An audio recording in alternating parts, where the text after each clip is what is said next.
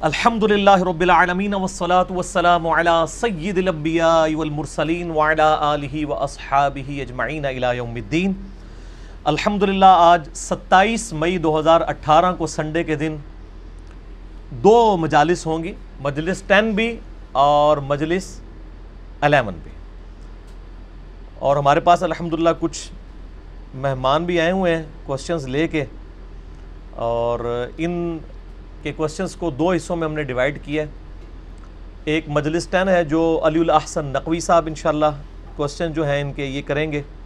اور اس کے بعد مجلس نمبر جو گیارہ ہے، وہ انشاءاللہ تعالی زبیر بھائی اور رضوان بھائی اور باقی لوگ انشاءاللہ تعالی کریں گے۔ میرے بھائیوں آج آپ دیکھ رہے ہیں کہ ہم نے گرین کلر کا بیک گراؤنڈ بھی لگایا ہوا ہے۔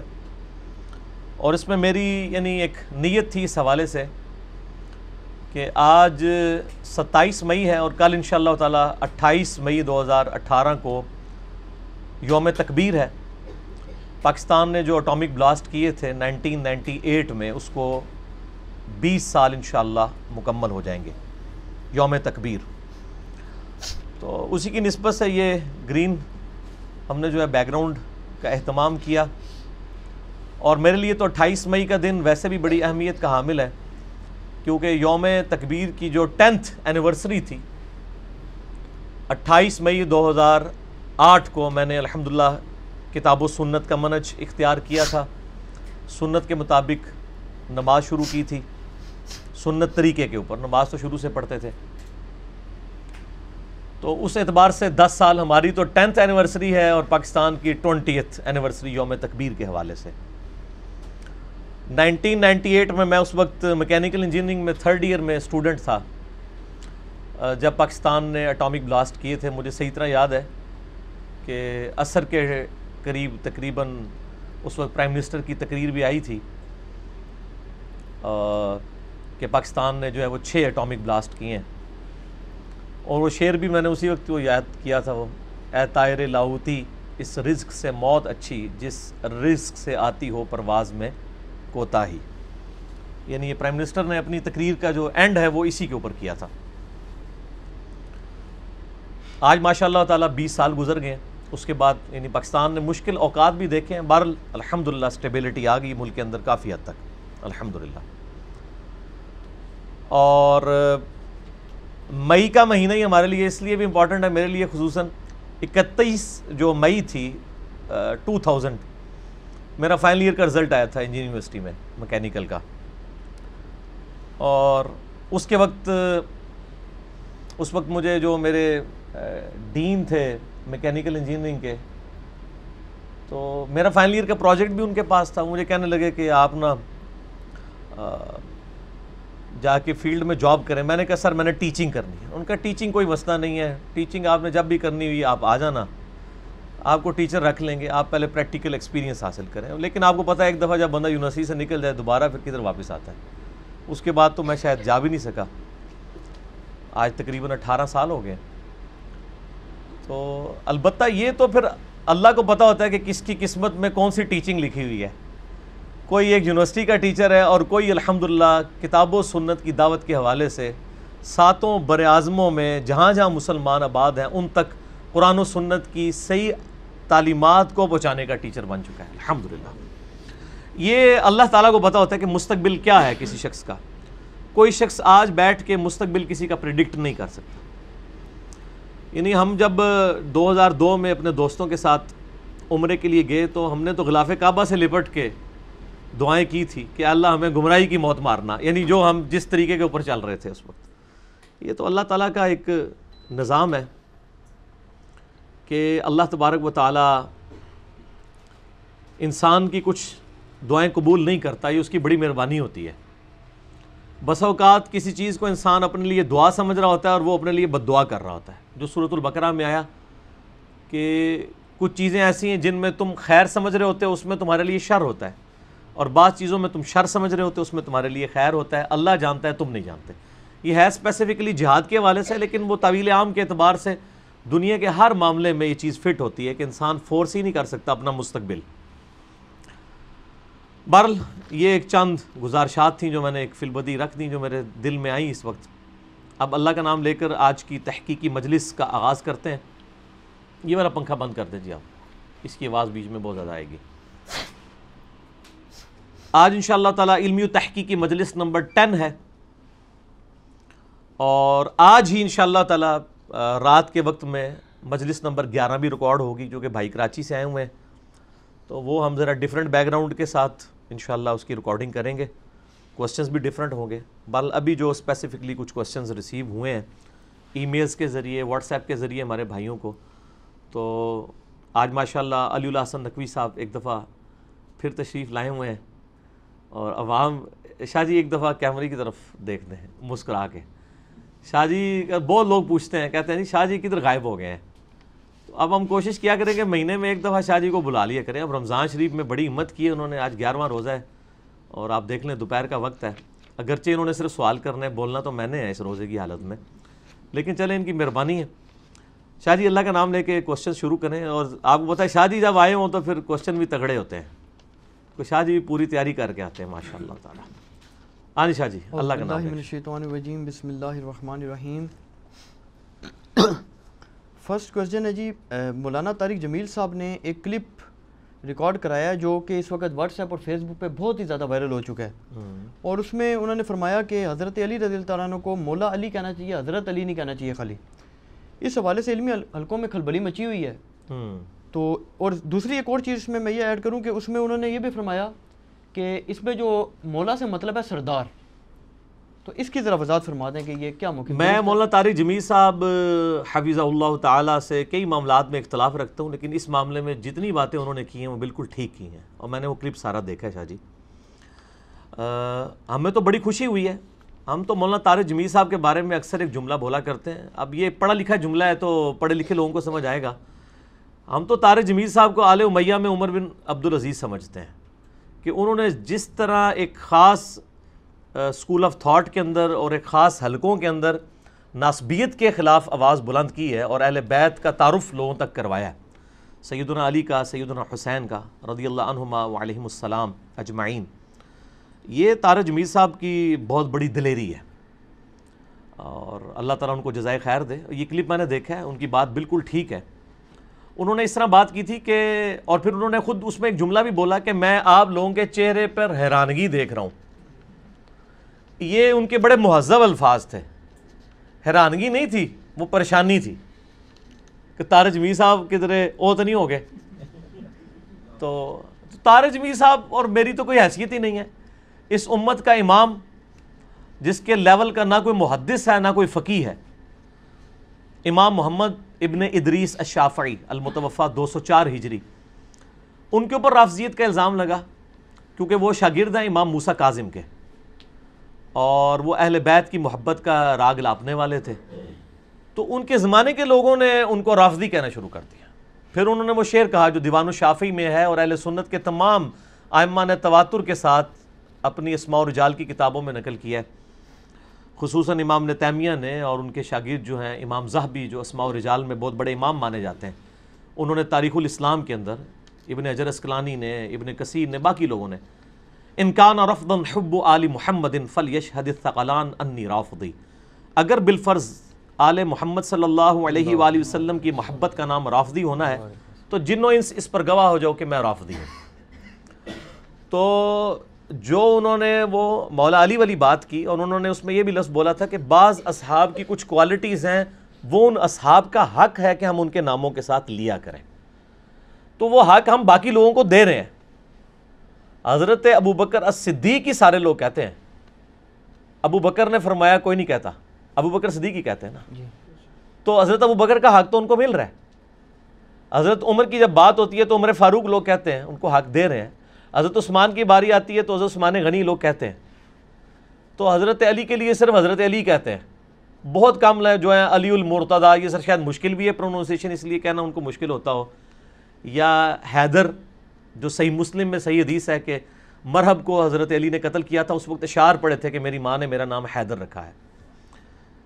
تو تو میرا خیال ہے وہ حیدر اور مرتضیٰ، یہ مشکل ہے۔ اس کی وجہ یہ مولا علی جو ہے نا یہ خصوصیت بھی ہے اور سب سے بہترین آپ صلی اللہ علیہ وآلہ وسلم کی طرف سے ان کے لیے انعام ہے۔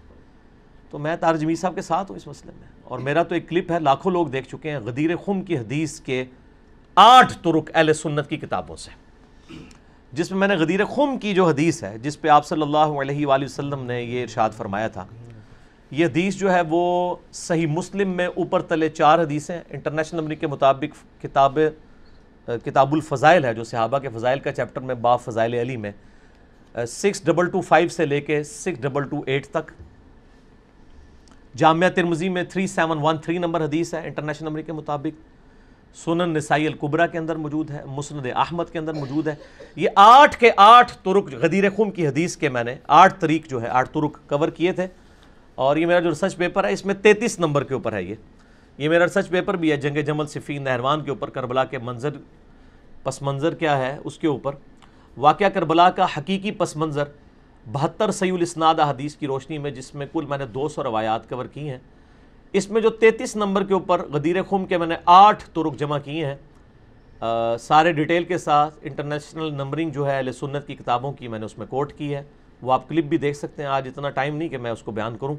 بال غدیر خم پہ آپ صلی اللہ علیہ وآلہ وسلم نے سیدنا علی کا ہاتھ پکڑ کر صحابہ میں یوں بلند کیا تھا اور فرمایا تھا، من کن تو مولا ہو فہذا علی یون مولا ہو جس کا مولا میں، اس کا مولا علی۔ اور اس سے پہلے آپ نے وہ آیت تلاوت کی تھی، سورہ الحضاب کی آیت نمبر سکس النبی اولا بالمؤمنین من انفسہم و ازواجہ امہاتہم۔ نبی علیہ السلام جو ہیں، وہ مومنین کی جانوں پر ان کی جانوں سے بڑھ کر حق رکھتے ہیں۔ اور نبی کی بیویاں امت کی مائیں ہیں۔ تو نبی مومنین پر ان کی جانوں سے بھی بڑھ کر حق رکھتے ہیں۔ یعنی مومنینوں کو جتنی اپنی جانیں عزیز ہیں، اس سے بڑھ کر نبی علیہ السلام کا حق ہے ان پر۔ پھر آپ نے فرمایا کہ کیا میرا حق ہے؟ تو ہاں سب نے کہا ہے۔ تو پھر آپ فرمایا، من کن تو مولا ہوں فہذا علی مولا ہوں تو جس جس پر میں حق رکھتا ہوں، اس اس پر علی کا بھی حق ہے۔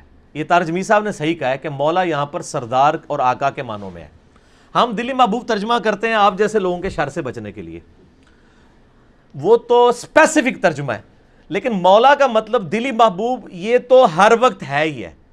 پھر یہ عربی لنگوسٹک میں جہاں جہاں یہ جن معنوں میں یوز ہو رہا ہوتا ہے نا، انہی معنوں میں چلا جاتا ہے۔ مولا لفظ آپ دیکھیں، مولا کا مطلب غلام بھی ہے۔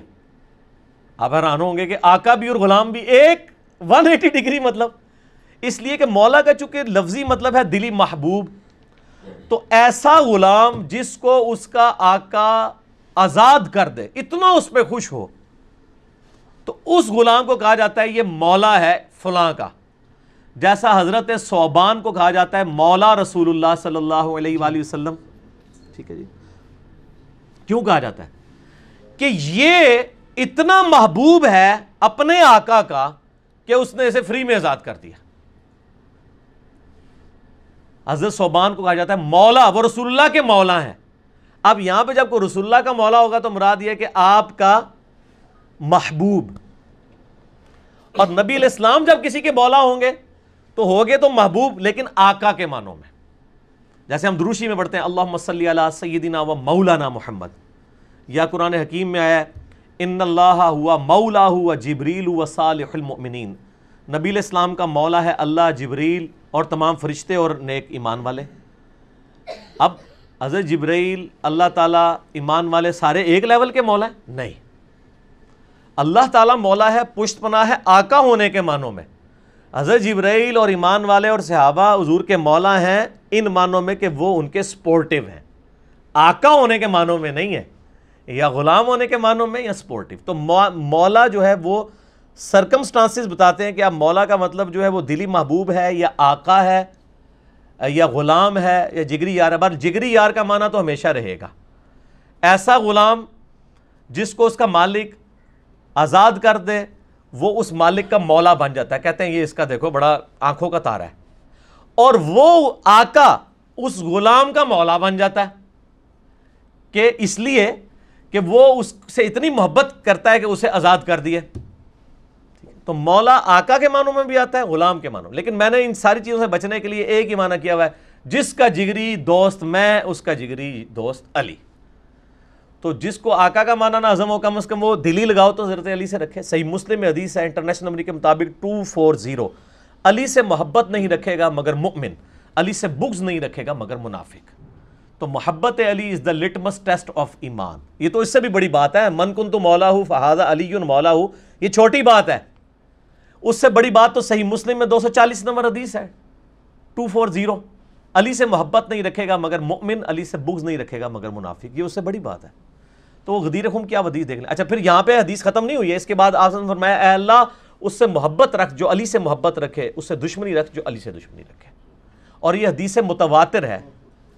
یہ کم از کم بیس صحابہ نے یہ روایت کی ہے۔ اب وہ غدیر خون پہ میں پھر ایک گھنٹہ فی بول سکتا ہوں۔ میں نے ریسرچ پیپر کا تعارف کروا دیا، یہ فائیو بی ریسرچ پیپر ایل سنت پاک ڈاٹ کام سے ڈاؤن لوڈ کریں۔ اور آپ یوٹیوب پہ غدیر خم صرف لکھیں، سر، دنیا میں کہیں بیٹھ کے۔ ٹاپ پہ میرا کلپ کھلے گا، لاکھوں لوگ دیکھ چکے ہیں۔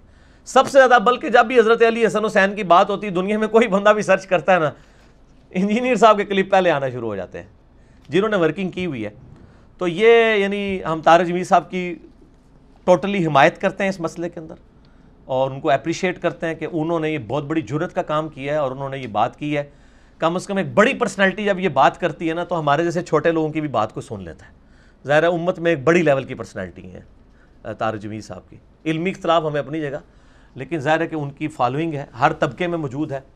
اور ان کی منہ سے یہ مولا علی نکلنا، ہماری کئی ویڈیوز میں نکلنا، اس کا پلڑا کم ہے، اس کا پلڑا زیادہ بھاری ہے۔ تو تارج میر صاحب کی یہ تازہ تازہ ویڈیو آئی تھی، وہ اہل تشیعوں نے بھی اپلوڈ کی، اہل سنت کے چینل سے بھی اپلوڈ ہوئی۔ باقی اب جو کوئی اس سے کوئی مولڈ کر کے، اس پہ کوئی تھم نیل اور کوئی بنا کے رزلٹ نکالتا ہے، اس کی کوئی ذمہ داری نہیں ہوتی۔ میری اپنے بارے میں بھی ہے۔ مجھے لوگ کہتے ہیں جی آپ کے کلپ جو ہے وہ شیعہ نے بھی چڑھائے ہوئے ہیں بریلویوں نے بھی چڑھائے ہوئے ہیں، دیوبندیوں نے بھی، اہل حدیثوں نے، ہر بندوں نے اپنے مطلب نکالے ہوئے ہیں۔ کوئی فرق نہیں پڑتا۔ جب قرآن کے ذریعے لوگوں نے غلط مطلب نکالے ہیں، تو قرآن بیچارے کا کیا قصور ہے؟ قرآن کا قصور ہے؟ وہ تو اس کا قصور ہے جو کر رہا ہے ہم کسی کو یہ نہیں کہیں گے کہ وہ ہمارے کلپ یوز نہ کرے کرے کوئی مسئلہ نہیں ہے۔ آپ بس کلپ میں جو بات ہو رہی ہوتی ہے وہ سنا کریں کہ وہ بات کیا ہوئی ہے۔ اس کا کانٹیکس کیا ہے؟ وہ آپ اگر دیکھ لیں، اس کانٹیکس کے بغیر بھی بسا اوقات بات بالکل سمجھ آ رہی ہوتی ہے۔ ظاہر بات کہیں سے شروع ہوتی ہے۔ آؤٹ آف کانٹیکس تو آپ قرآن پاک سے بھی چیزیں نکالیں تو کئی لوگوں نے گمراہ کن عقائد جو ہے وہ اس بنیاد پہ پھیلانے شروع کر دیں تو اس کا کوئی نہیں ہوتا۔ سب کا حق ہے۔ ہر بندے کو حق حاصل ہے کہ وہ اپنے مکبہ فکر کی ترویج کے لیے یعنی دنیاوی طور پہ میں کہہ رہا ہوں، اللہ کی نظر میں نہیں، اللہ کی نظر میں تو جو دین کا کام کر رہا ہے وہی کر رہا ہے۔ تو لوگوں کا حق ہے، وہ کریں دنیاوی طور پہ تو ہم جی تارہ جمیل صاحب کی مکمل حمایت کرتے ہیں اس مسئلے میں، اور میرا تو ریسرچ پیپر آلریڈی موجود ہے۔ باقی میں اس پہ تفصیل نہیں بولوں گا۔ آپ غدیر خم کی حدیث آپ جا کے یوٹیوب پہ لکھیں غدیر خم G H A D double E R خم کے ایچ یو ایم جس میں نبی الاسلام نے مکے سے مدینے واپس آتے ہوئے اپنی وفات سے تین مہینے پہلے غدیر خم کا خطبہ دیا ہے اور فرمایا دو چیزیں چھوڑ کے جا رہا ہوں، ایک اللہ کی کتاب ہے اور دوسرے میرے اہل بیت ہیں۔ اور اہل بیت میں بھی سیدنا علی کو ڈومیننٹ کیا۔ اور بیسیکلی اہل شام کو اور اہل مدینہ کو ڈرانا تھا کہ میرے بعد میرے اہل بیت کے ساتھ اس نے سلوک کرنا۔ لیکن جو کچھ پھر امت نے کیا ہے، وہ ایک تلخ باب ہے۔ اور وہ آپ کا بھی ایک محبوب ٹاپک ہے اور میرا مجبور ٹاپک ہے۔ اس لیے میں اس طرف جانا نہیں چاہتا اس کو یہیں پہ ہی کنکلوڈ کر اچھا بھائی اس سے ضمن ایک سوال ہے کیونکہ اس پہ جو پھر مناظر ٹائپ لوگ ہیں نا وہ ایک جواب دیتے ہیں نا اس کا۔ وہ کہتے ہیں جی کہ حضرت علی کے لیے جو ہے تو وہ میرے ذہن سے اب ان صحابی کا نام نکل رہا ہے یا شاید انصار کے لیے ہی ہے کہ وہ کہتے ہیں ایگزیکٹلی یہ الفاظ جو ہیں وہ انصار کے لیے آئے ہیں کسی اور صحابی کے لیے بھی آئے ہیں۔ نہیں مولا کے لفظ کئی صحاب کے لیے آئے ہیں لیکن یہ جو الفاظ ہے نا من کن تو مولا ہوں فہادہ علی مولا ہو جس جس کا مولا میں ہوں اس اس کا مولا یہ ہے۔ یہ حضرت علی کے علاوہ کسی کے لیے نہیں ہے بالکل جھوٹ بولتے ہیں۔ ویسے مولا کا لفظ کئی اصحاب کے لیے آپ صلی اللہ علیہ وآلہ وسلم نے بولا ہے۔ اچھا۔ ہاں وہ بولنا تو میں نے ہوتا ہے وہ تو ہم بھی بول رہے ہیں۔ جو آتا ہے کہ انصار سے کوئی محبت نہیں کرے گا مگر مومن۔ ہاں انصار سے بکس نہیں رکھے مرن لیکن جرنل ہے نا اسپیسیفک تو کسی بندے کے بارے میں نہیں ہے نا۔ وہ بھی اسی کی تحت ہے نا کہ انصار کے ساتھ ظلم ہونے تھے نا بعد میں۔ واقعہ ہررا میں جو یزید نے جو کچھ کیا ہے وہ کون لوگ شہید ہوئے ہیں؟ انصار ہی ہوئے ہیں نا۔ وہ اسپیسیفکلی کسی بندے کے بارے میں نہیں ایک کمیونٹی کے بارے میں ہے کہ میرے بعد اس میں الفاظ ہے کہ انصار تم دیکھو گے اور لوگوں کو ترجیح دی جائے گی تم صبر کرنا۔ بخاری مسلم کے الفاظ ہے یہاں تک کہ حوضے کوثر پہ مجھے آ کے ملنا۔ تو حوضے کوثر پہ کیا ہوگا؟ جن لوگوں نے انصار کا حق چھینا ہے ان کو نبی الاسلام حوضے کوثر سے پھر دور کر دیں گے نا۔ سحقن سحقن لمن غیر بعدی۔ ٹھیک ہے نا؟ پھر اور پاسے میں ٹور پاؤں گا میں بڑا عیدے بولے ہیں اللہ دے بندے ہو رہن دو۔ اچھا ایک نجی چینل پر ابھی کچھ دن قبل بحث ہوئی ہے۔ کہ کیا کوئی مرد اپنی فوج شدہ بیوی کو ہاتھ لگا سکتا ہے یا اس کو وائس ورثہ کر دیں؟ تو دونوں صورتوں میں یعنی کہ وہ اس کو آرام کہہ دیتے ہیں۔ اور عوام الناس میں اس حوالے سے بڑی تشویش پائی جاتی ہے بلکہ مجھے تو یہ پتہ چلا کہ ہمارے دیہاتوں وغیرہ میں تو اس پہ بڑی سختی کی جاتی ہے کہ بیوی کو خامد کی میت دیکھنے تک نہیں دی جاتی۔ اچھا اور خامن کو؟ خامد کو بھی نہیں دیکھنے دی جاتی۔ وہ کہتے ہیں کہ آپ کا نکاح ٹوٹ چکا ہے یہ کنٹریکٹ تھا جو ختم ہو چکا ہے۔ اچھا اچھا اچھا اچھا۔ پہلی بات یہ ہے کہ یہ جو لوگوں نے یہ چیز کانسیپٹ پبلک میں پھیلا دی ہے، علماء نے یا ان فرقوں کے، ان کے بزرگوں نے، ان سے یہ پوچھیں کہ یہ آپ نے کس آیت اور حدیث کے تحت اخذ کیا ہے؟ یعنی آئلی زندگی کے اوپر تو صورت البقرہ صورت النساء اور بخاری مسلم کی ہزاروں احادیث گواہ ہیں۔ تو کہیں یہ مسئلہ بیان تو ہوا ہوگا نا؟ آپ حیران ہوں گے یہ مسئلہ کہیں پہ بھی بیان نہیں ہوا۔ وہ جس نجی چینل کی آپ بات کر رہے ہیں اور ان کے علماء کی بات کر رہے ہیں، اس میں اکثر علماء جتنی باتیں کر رہے ہوتے ہیں، وہ بول کے یہ کر رہے ہوتے ہیں بات کہ جی ہم تو ہم سے دلیل نہیں، ہم تو اپنے بزرگوں کی باتیں بتا رہے ہیں۔ یہ انہوں نے خود اپنی شکست تسلیم کر لی ہوئی ہے کہ ہم جتنی باتیں کر رہے ہیں، ہمارے پاس دلیل کوئی نہیں ہے، دلیل منگیو بھی نہ۔ وہ یہ کہہ رہے ہوتے ہیں، کیونکہ ہوتی جو نہیں ہے۔ اور جب کوئی مانگتا ہے تو اسے لڑ پڑتے ہیں۔ وہ لڑتے صحیح ہیں نا، کیونکہ وہ لڑ رہے اس لیے کہ آپ ان سے وہ چیز مانگ رہے ہیں جو ان کے پاس نہیں ہے، کہاں سے دیں؟ یہ کہہ نہیں سکتے کہ ہے کوئی نہیں ہے اس میں بھی اپنی بدنامی ہے۔ تو یہ بات کہیں پہ بھی نہیں لکھی ہوئی۔ اور ان کا دعویٰ یہ بے دلیل ہے۔ یہ کہتے ہیں نکاح ٹوٹ جاتا ہے تو اس کی دلیل لے کے ہیں کہ نکاح کیسے ٹوٹ گیا۔ نہیں مردے سے تو نکاح نہیں رہتا نا۔ وہ تو یہ کہتے ہیں نا کہ نہیں نکاح ٹوٹ کیسے گیا؟ اچھا پھر ٹھیک ہے۔ ایک بندے کا باپ مر گیا اور پیچھے جو بیٹا ہے تو وہ اس کا باپ نہیں رہا۔ اب مر تو گیا نا مردہ۔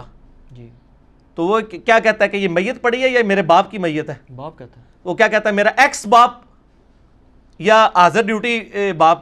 اور جب باپ کے مرنے کے بعد وہ شناختی کارڈ رینیو کراتا ہے تو کیا لکھتا ہے کہ میرے مردہ باپ کا نام ہے اور زندہ باپ کا نام اب بدل چکا ہے تفریق نہیں کرتا۔ تو بس نان سینس باتیں۔ یہ میں نے آپ کو بتایا انڈیا پاکستان بنگلہ دیش میں جو دین انہوں نے پیش کیا ہے نا خدا کے لیے شکر ہے ان کو انگریزی نہیں آتی اور انگریزوں کو اردو نہیں آتی۔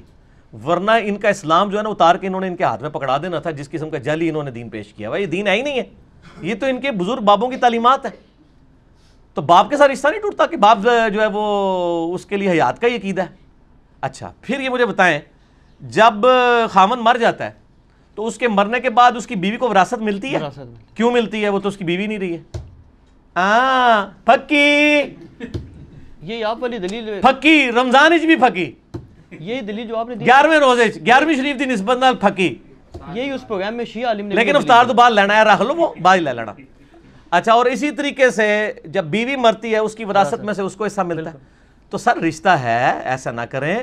اور یہ بالکل انہوں نے فیبریکیٹڈ باتیں بنائی ہوئی ہیں۔ اور پھر وہ کہتے ہیں کہ جی وہ دیکھیں اس میں ویسے میرے پاس جو ورژن موجود ہے وہ ڈیفرنٹ ہے۔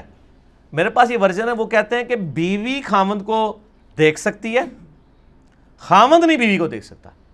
نہیں جو میں نے آپ کو ایک ورژن یہ بھی ہے۔ وہ پریکٹیکل ایک جیلانہ کی مطلب دیہات کی رسم ہے جو نہیں وہ رسم ہے لیکن آپ کو میں جو پریکٹیکل مسئلہ ہے نا وہ یہ بنایا ہوا ہے۔ عالم نے بتائی نا وہاں پر جو بات ہاں۔ کی جو یعنی کہ سنی بریلوی مکتب فکر والے تھے نا اور ظاہر دیوبند والے ایک ہی تھے۔ ہاں تو انہوں نے وہاں پر یہ کہا جی کہ ننگے جسم کو نہیں ٹچ کیا جا سکتا۔ جو شیعہ اور اہل حدیث تھے نا انہوں نے تو خیر ایک مسئلہ یہ الگ بتایا وہ آپ والی بات ہی کر اچھا اچھا اچھا۔ آپ میں نے تو میرے والی تو بات ابھی آئی نہیں ہے ابھی تو پھکیاں شروع ہوئی ہیں۔ دلیل تو بعد میں آئے گی۔ ٹھیک۔ پہلے ڈکار مارنا شروع کرتے جے اچھا مسئلہ یہ ہے کہ جو ان کا ورژن پبلک کو انہوں نے دیا ہوا ہے نا پڑھے لکھے لوگوں نے وہ یہ کہتے ہیں کہ بیوی تو خامند کو دے سکتی ہے غسل دے سکتی ہے سب کچھ کر سکتی ہے وہ اس کی دلیل پتہ کیا دیتے ہیں؟ وہ کہتے ہیں چونکہ بیوی نے تو ابھی کرنی ہے سوگ کرنا ہے۔ اچھا۔ تو وہ تو نیا نکاح نہیں کر سکتی۔ خامن چونکہ بیوی کے مرنے کے بعد نکاح کر سکتا ہے اس لیے خامن کے پاس تو آپشن موجود ہے۔ بیوی تو چونکہ وہ چار مہینے دس دن تک نکاح نہیں کر لی اس سکتی۔ اس لیے وہ تصور کی جائے گی کہ وہ اس کی بیوی ہے۔ اچھا حالانکہ ادھر تو یہاں پہ قرآن پاک میں تو آیا کہ اگر وضع حمل ہو جائے اسی دن بھی تو وہ اس کا تو سوگ بھی ختم ہو جائے گا۔ چار مہینے تو گزرنے ہی نہیں ہے ٹھیک ہو گیا؟ یہ تو بات ہی ویسے ہی باطل ہے۔ تو یہ بالکل دعوے ان کے باطل ہیں اس طریقے سے نہیں ہے یہ انہوں نے جو اس طرح کے سو کی وہ تو خامند بیوی کے مرنے کے بعد نہیں بیوی کی زندگی میں بھی دوسری شادی کر سکتا ہے۔ یہ تو دلیلی باطل ہوئی نا۔ تو یہ بات غلط ہے۔ ہمارے پاس رول ماڈل نبی علیہ السلام کی مبارک ذات موجود ہے۔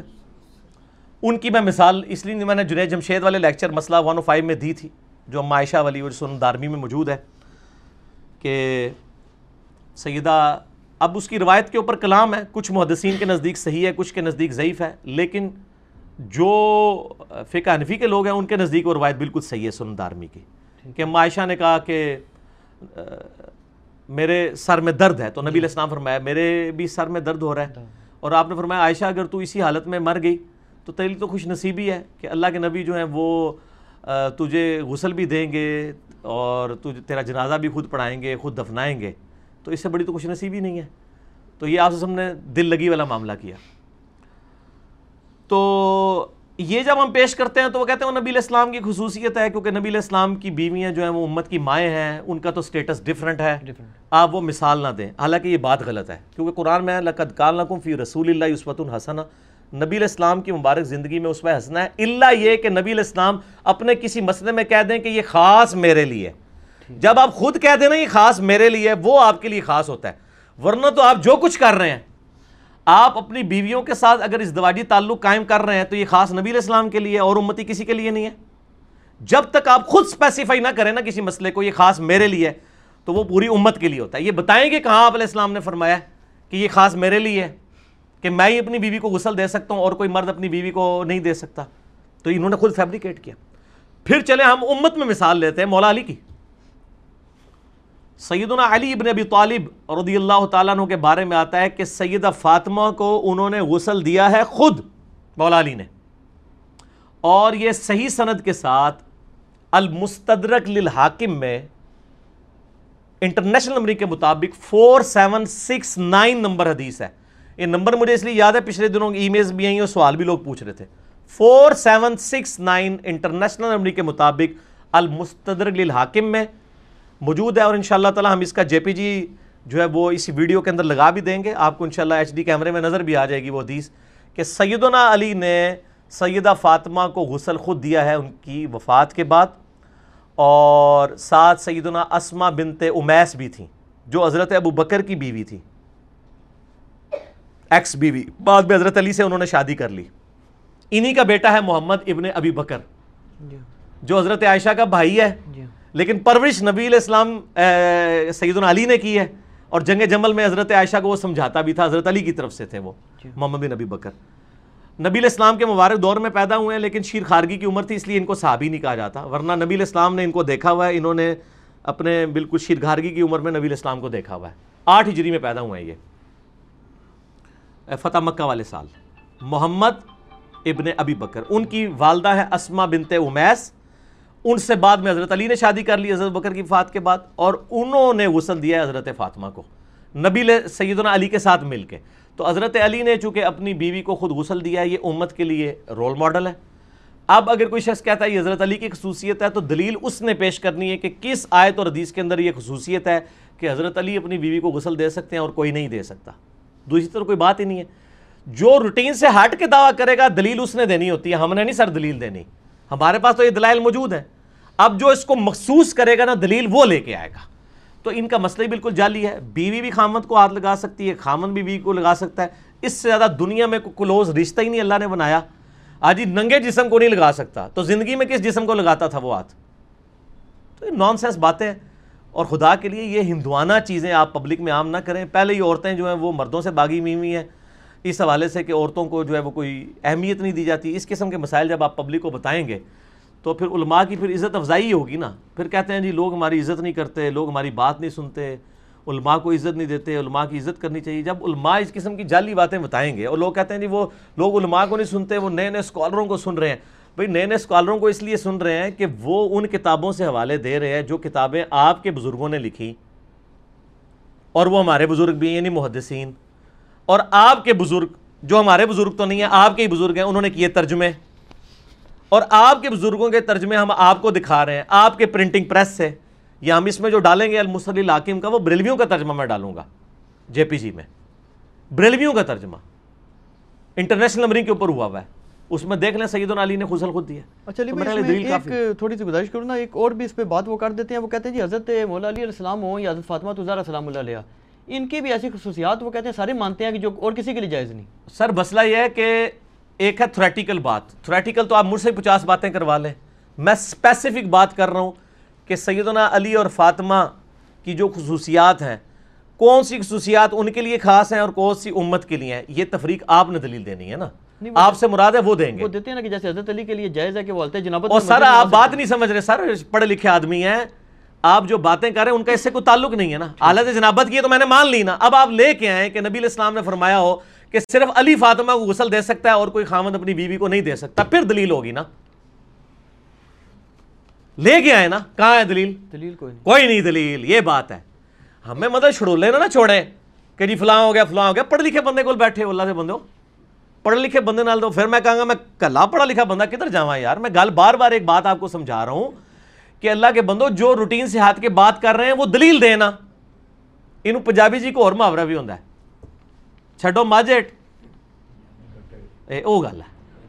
تو خدا دا نا ہے، دودھ ماج دے تھلے ہی لو۔ ٹھیک ہے؟ تو جو آپ دلیل پیش کر رہے ہیں نا، وہ آپ اس دلیل کے اوپر بات کریں۔ ہم نے ایک دلیل کی کہ آپ اس کو بتائیں یہ کہاں لکھی ہوئی ہے یہ بات۔ چونکہ یہ ہو گیا، چونکہ وہ ہو گیا، چنانچہ یہ ہو گیا یہ ہو گیا، وہ ہو گیا اور آپ آپ رزلٹ نکال رہے ہیں اپنی مرضی سے۔ اس طرح تو میں بھی اپنے کئی ایک رزلٹ نکالنا شروع کر دوں گا۔ جیسا کہ ترمزی میں صحیح حدیث ہے کہ نبی علیہ السلام نے فرمایا، مسند احمد میں موجود ہے، علی کے علاوہ سارے دروازے مسجد نبوی کے بند کر دو۔ بخاری میں آتا ہے، ابو بکر کے علاوہ سارے دروازے مسجد نبوی کے بند کر دو۔ تو یہ خصوصیت آئی نا کہ حضرت علی اور حضرت بکر کی جو گھر کی طرف کا دروازہ تھا، وہ نبی علیہ السلام فرمایا، کھلا رکھو، باقی سارے گھروں کے دروازے بند کر دو۔ اب یہ خصوصیت آ گئی نا۔ اب انہوں نے دکھانا ہے کہ نبی علیہ السلام فرمایا کہ صرف علی اپنی بیوی کو غسل دے سکتا ہے اور کسی کی کوئی اپنی بیوی کو غسل نہیں دے سکتا۔ یہ دلیل لے کے آئے نا۔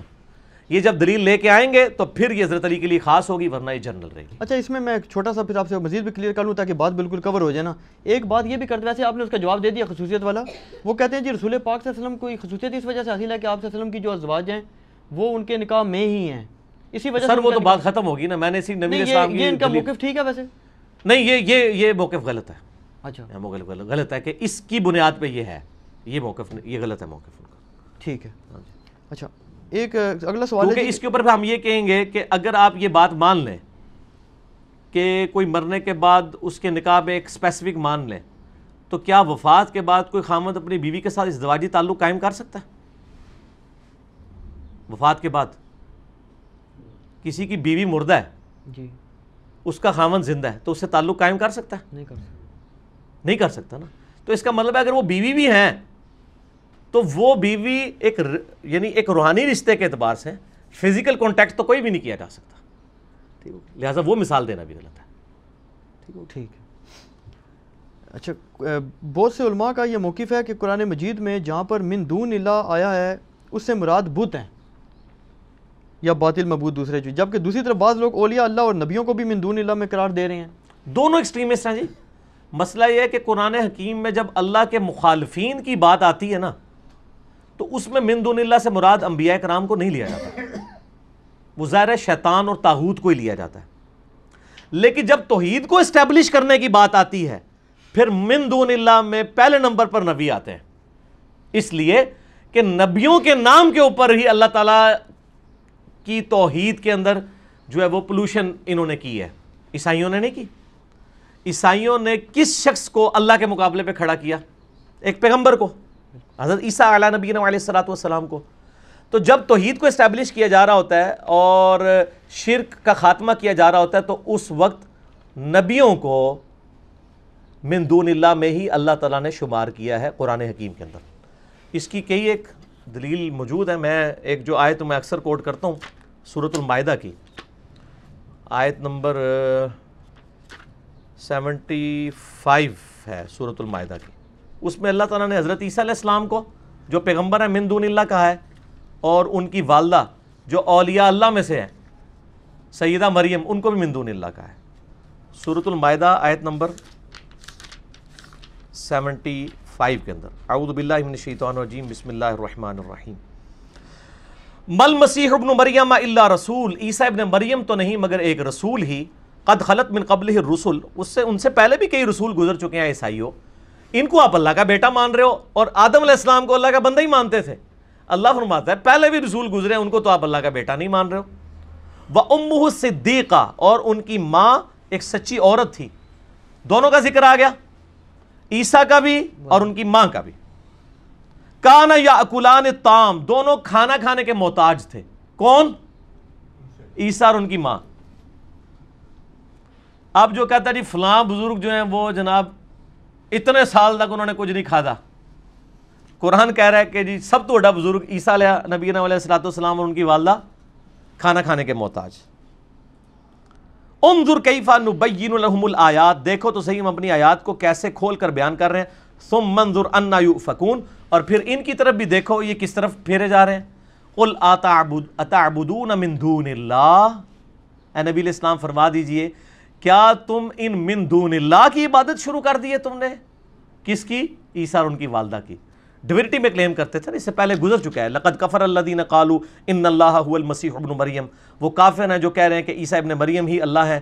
پھر آیا لقد کفر الذین قالوا ان اللہ ثالث ثلاثہ۔ وہ بھی کافر ہیں جو کہہ رہے ہیں اللہ تین میں سے ایک ہے۔ اس بہتر نمبر آیت سے کانٹیکٹ شروع ہوا ہے۔ کرتے کرتے کرتے آگے اللہ نے کہا ہے کہ تم من دون اللہ یعنی عیسیٰ اور ان کی ماں کو، ان کو، ان کی عبادت کے اوپر لگے ہوئے ہو۔ مالا یملک لکم ضرا ولا نفعا۔ یہ دونوں ماں بیٹا نہ تو تمہارے نفع کے مالک ہے، نہ نقصان کے۔ واللہ هو السمیع العلیم، اور اللہ تعالیٰ سننے والا اور علم والا ہے۔ اگر عیسیٰ اور ان کی ماں کسی کے نفع نقصان کے مالک نہیں ہے، تو شیخ عبد القادر جنانی یا مولا علی علیہ السلام کیسے کسی کے نفع نقصان کے مالک ہو سکتے ہیں؟ تو اللہ نے فرمایا کہ عبادت اس کی ہوگی جو تمہارے نفع نقصان کا مالک ہے۔ اور عیسیٰ ابن مریم اور حضرت مریم دونوں کو من دون اللہ کہا دیا، کہہ دیا۔ سورت الانبیاء کھول کے دیکھیں، اللہ نے فرشتوں کو من دون اللہ کہا ہے۔ کہ اگر یہ فرشتے بھی اللہ کی عبادت سے روگردانی کریں گے، ان کو بھی دوزخ میں پھینک دیں گے ہم۔ اگر کریں گے، بفرض محال ہے۔ اسی طریقے سے سورہ آل عمران میں بھی آیا ہاں یہ آیت نمبر ہے سیونٹی نائن۔ ما کانا یہ سورہ آل عمران، ما کانا لی بشرین یؤتی اللہ الکتاب والحکم والنبوہ۔ کسی بشر کی یہ شان شان نہیں ہے کہ ہم اس کو نبوت اور حکمت اور حکم اللہ کی طرف سے اور کتاب دیں۔ ثم یقول للناس کونوا عباد عباد لی من دون اللہ۔ پھر لوگوں سے وہ یہ کہنا شروع کر دے کہ لوگوں اللہ کو چھوڑ کر میری عبادت شروع کر دو۔ یہاں پہ تمام نبیوں سے اللہ نے کہلوایا کہ وہ من دون اللہ ہیں۔ کونو عباد عباد لی من دون اللہ۔ کبھی کوئی نبی نہیں کہے گا کہ اللہ کو چھوڑ کے من دون اللہ میری عبادت شروع کر دو۔ ولیکن کونو ربانیین، بلکہ وہ تو کہے گا اللہ والے بن جو بما کنتم تعلمون الکتاب، اس کے سبب جو کتاب کی تعلیم دی جاتی ہے تمہیں بما کنتم تدرسون۔ اور اس کے سبب کہ جو تم پڑھاتے ہو۔ ولا یامرکم ان تتخذوا الملائکۃ والنبیین اربابا اور اللہ تمہیں کبھی بھی حکم نہیں دے گا کہ تم فرشتوں کو اور نبیوں کو رب مان لو۔ ایامرکم بالکفر بعد اذ انتم مسلمون۔ کیا اللہ تمہیں کفر کی دعوت دے گا اس کے بعد کہ تم اسلام لا چکے ہو؟ اللہ فرما رہا ہے، میں نے تمہیں کفر سکھانا ہے کہ تم جو ہے وہ میرے بندوں کی عبادت کرنا شروع کر دو۔ ان کے بارے میں کیتا تو نبی ہوں، فرشتے ہوں، بت ہوں، جن ہوں، سب کے سب من دون اللہ ہیں، ایز فار ایز عقیدہ توحید از کنسرن اگر عقیدہ توحید سے ہٹ کے بات ہو رہی ہو اللہ کے مخالفین کی، تو وہ پھر حزب اللہ اللہ کی پارٹی جو ہے وہ اولیاء اللہ، انبیاء اور فرشتے ہیں اور صحابہ اکرام ہیں۔ اور حزب الشیطان جو ہے وہ اللہ کے مخالفین ہے پھر وہ تاغوت ہے۔ تو یہ دونوں طرف ایگزیجریشن ہے۔ اہل حدیث بھی ایگزیجریٹ کر جاتے ہیں اور بریلوی تو ماشاءاللہ ایگزیجریشن کے ماسٹر ہیں۔ ٹھیک۔ اچھا ایک کوشچن آیا جی کہ آپ رفع یدین کی جو سنت ہے، جو ویسے بھی اختلافی ہے، اور اس کے بارے میں یہ بھی نہیں گارنٹی کے ساتھ کہا جا سکتا کہ آیا فرض ہے، واجب ہے، کیا ہے؟ تو اس کو تو آپ چھوڑنے والوں پہ لانت کا فتویٰ دے دیتے ہیں۔ جبکہ دوسری طرف جو صابر شدہ سنتے ہیں، بارہ جو فرض نمازوں کی بات ہے، ان کو آپ جو ہے وہ لوگوں کو چھوڑنے پر ابار رہے ہیں۔ پہلی بات تو یہ کہ ہم نے تو کسی پہ فتویٰ نہیں لگایا کہ وہ لانتی ہو جائے۔ ہم نے ہمیشہ یہ کہا کہ آپ اپنے اوپر خود فتویٰ لگائیں۔ اس لیے پہلی بات ہے کہ رف الیدین کی سنت کو سارے مانتے ہیں شاہ جی۔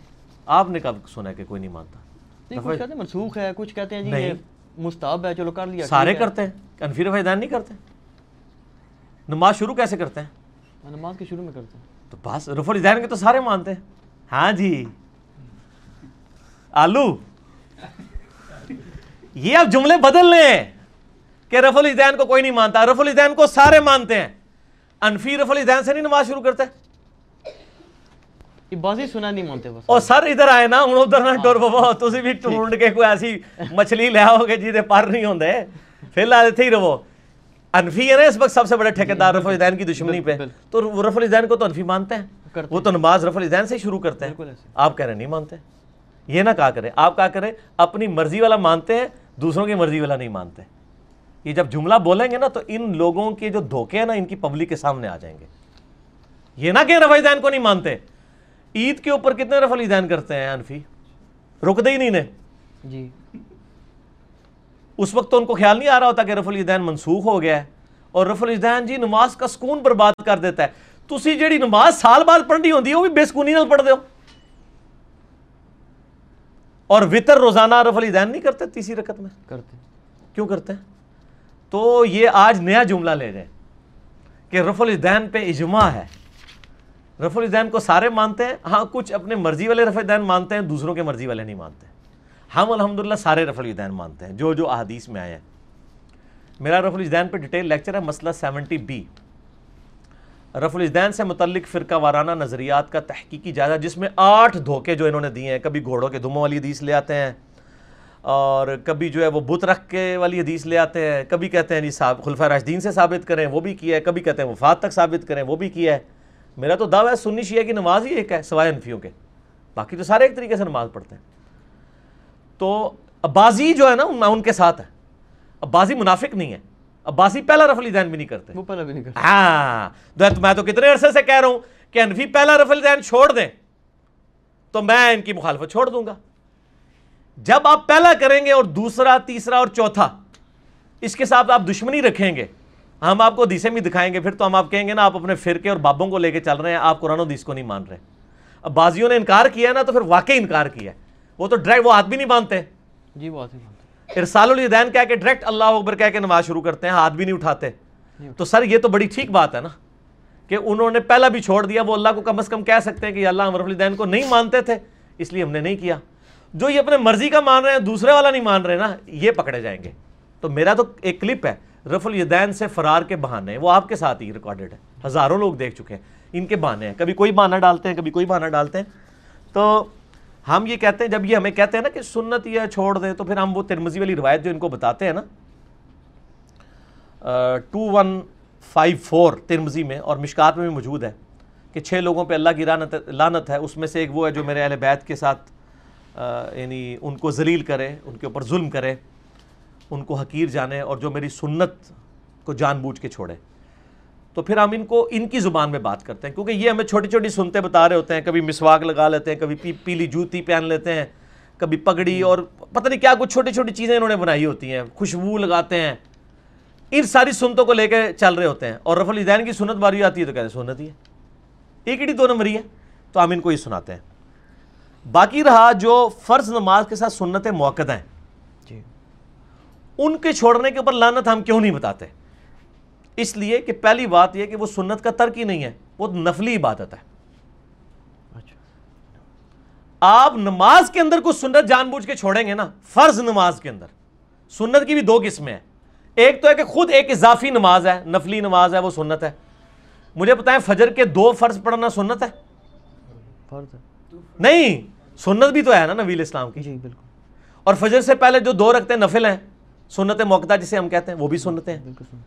تو سنت تو فرض پڑھنا بھی ہے، سنت تو نفل پڑھنا بھی ہے۔ یہ سنت کی ٹرم تو محدثین کی ہے۔ میرا چیلنج ہے، دنیا کی کسی حدیث کی کتاب میں یہ سنت موقع کا لفظ ہی موجود نہیں ہے۔ بخاری، مسلم اٹھا کے دیکھیں ام عائشہ کہتی ہیں کہ نبی صلی اللہ علیہ وآلہ وسلم فرض نماز کے علاوہ بارہ رکھتے پڑھا کرتے تھے۔ دو فجر سے پہلے، چار زور سے پہلے، دو زور کے بعد، دو مغرب کے بعد، دو عشاء کے بعد۔ اور اس کو کہا، دو یہ ساری بارہ نفلی عبادت کیا گیا نفل ان عربی میں کہتے ہیں اضافی کو۔ سنت موقع تو محدث فقہا نے ٹرم ڈیوائز کی ہے کہ جو نوافل آپ نے ہمیشہ پڑھے، وہ موقع ہیں، جو کبھی پڑھے چھوڑ دیے، وہ غیر موقع ہیں، اس طرح انہوں نے تفریح کی ہے۔ تو پہلی بات ہے، سنت کا تو لفظ ہی کوئی نہیں ہے۔ اے بارہ موقع کے لیے۔ پہلے تو یہ لفظ لب ہونا پھر اگلا سوال کرو۔ یہ تو ہے نفل نفل۔ نفلون کہتے ہیں اضافی نماز کو۔ فرض نماز کے اندر جو سنتیں ہیں اس میں تو نبی الاسلام کا حکم ہے، صحیح بخاری میں چھ سو چونتیس نمبر۔ سلو کمار آئی تو اسلی نماز اس طرح پڑھا کرو جس طرح مجھے نماز پڑھتے ہوئے دیکھتے ہو۔ جب آپ فجر کے دو فرض پڑھ رہے ہیں تو ان فرضوں کے اندر جو جو ارکان آپ نے ادا کرنے ہیں، وہ تو سنت طریقے پہ ہی ادا کرنے ہیں نا، وہ تو نہیں چھوڑنا۔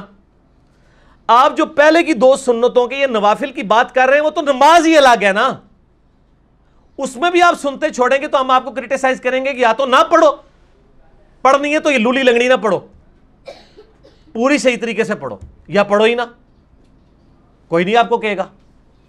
آپ ہر سوموار کو روزہ رکھیں اور پھر توڑنا شروع کر دیں، جان بوجھ کے تماشا بنا لیں تو ہم آپ کہیں گے، یار اسے بہتر نہ رکھو۔ کوئی نہیں آپ کو کچھ کہے گا۔ لیکن آپ رکھتے ہیں، توڑتے ہیں، یا اس کے آپ روزہ بھی رکھے ہوئے ہیں سمار کا نفلی پھر ساتھ کھانا بھی کھا رہے ہیں اور کہہ رہے ہیں جی وہ کھانے سے روزہ نہیں ٹوٹتا۔ تو ہم آپ کہیں گے، یار، یہ مذاق تو نہ اڑاؤ، اس سے بہتر آپ نہ رکھو۔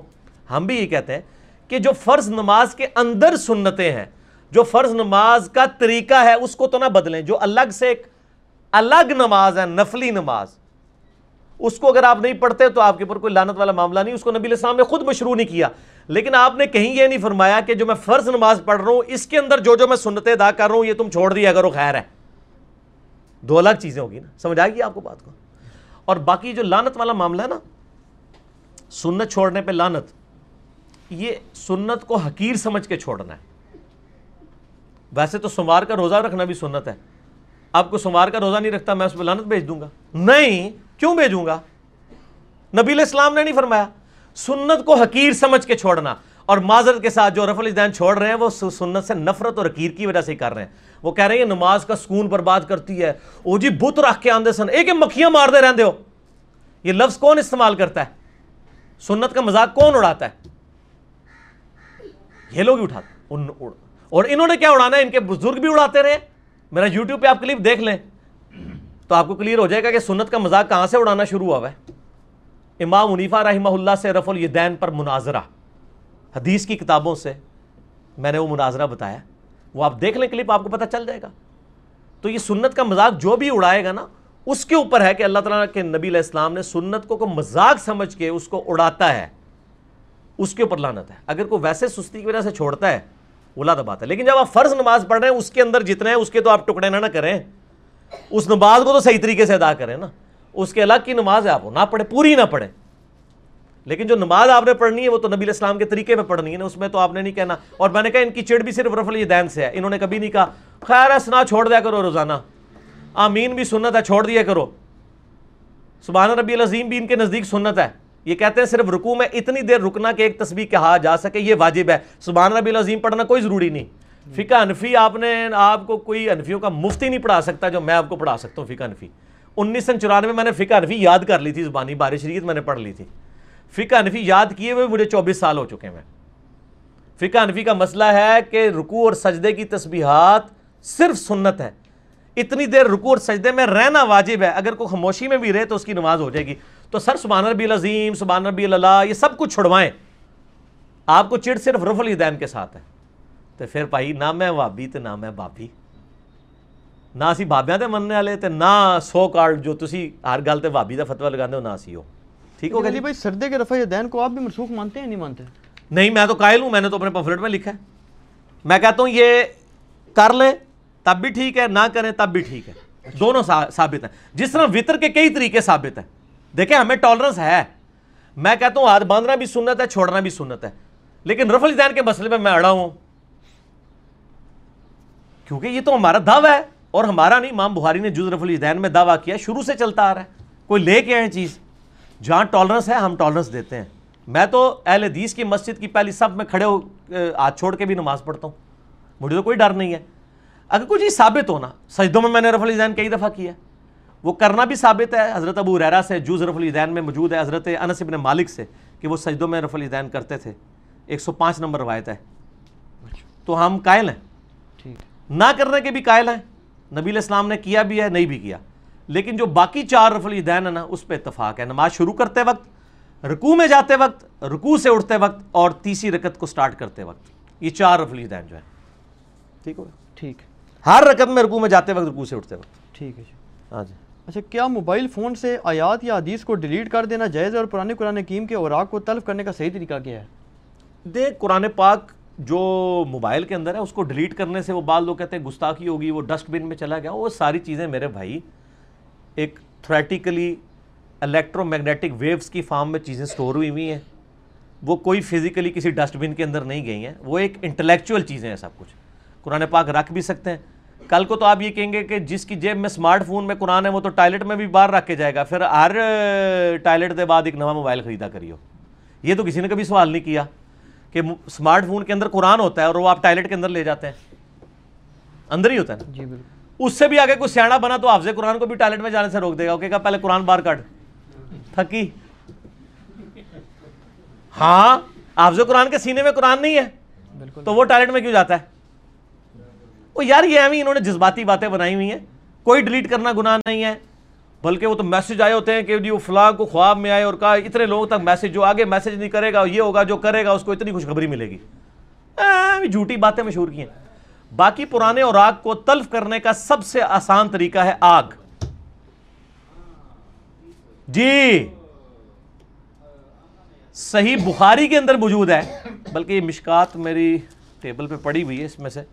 صحیح بخاری میں موجود ہے کہ سیدنا حضرت عثمان غنی رضی اللہ تعالی عنہ نے قرآن پاک کے وہ پرانے نسخے جلوا دیے تھے جن کی وجہ سے اختلاف پیدا ہو رہا تھا۔ صحیح بخاری میں حدیث ہے، انٹرنیشنل نمبر کے مطابق فور نائن ایٹ سیون اور فور نائن ڈبل ایٹ اور مشکات میں ہے ٹرپل ٹو ون کہ پرانے نسخے جو ہیں سیدنا عثمان نے جلوا جلوا دیے تھے آگ میں۔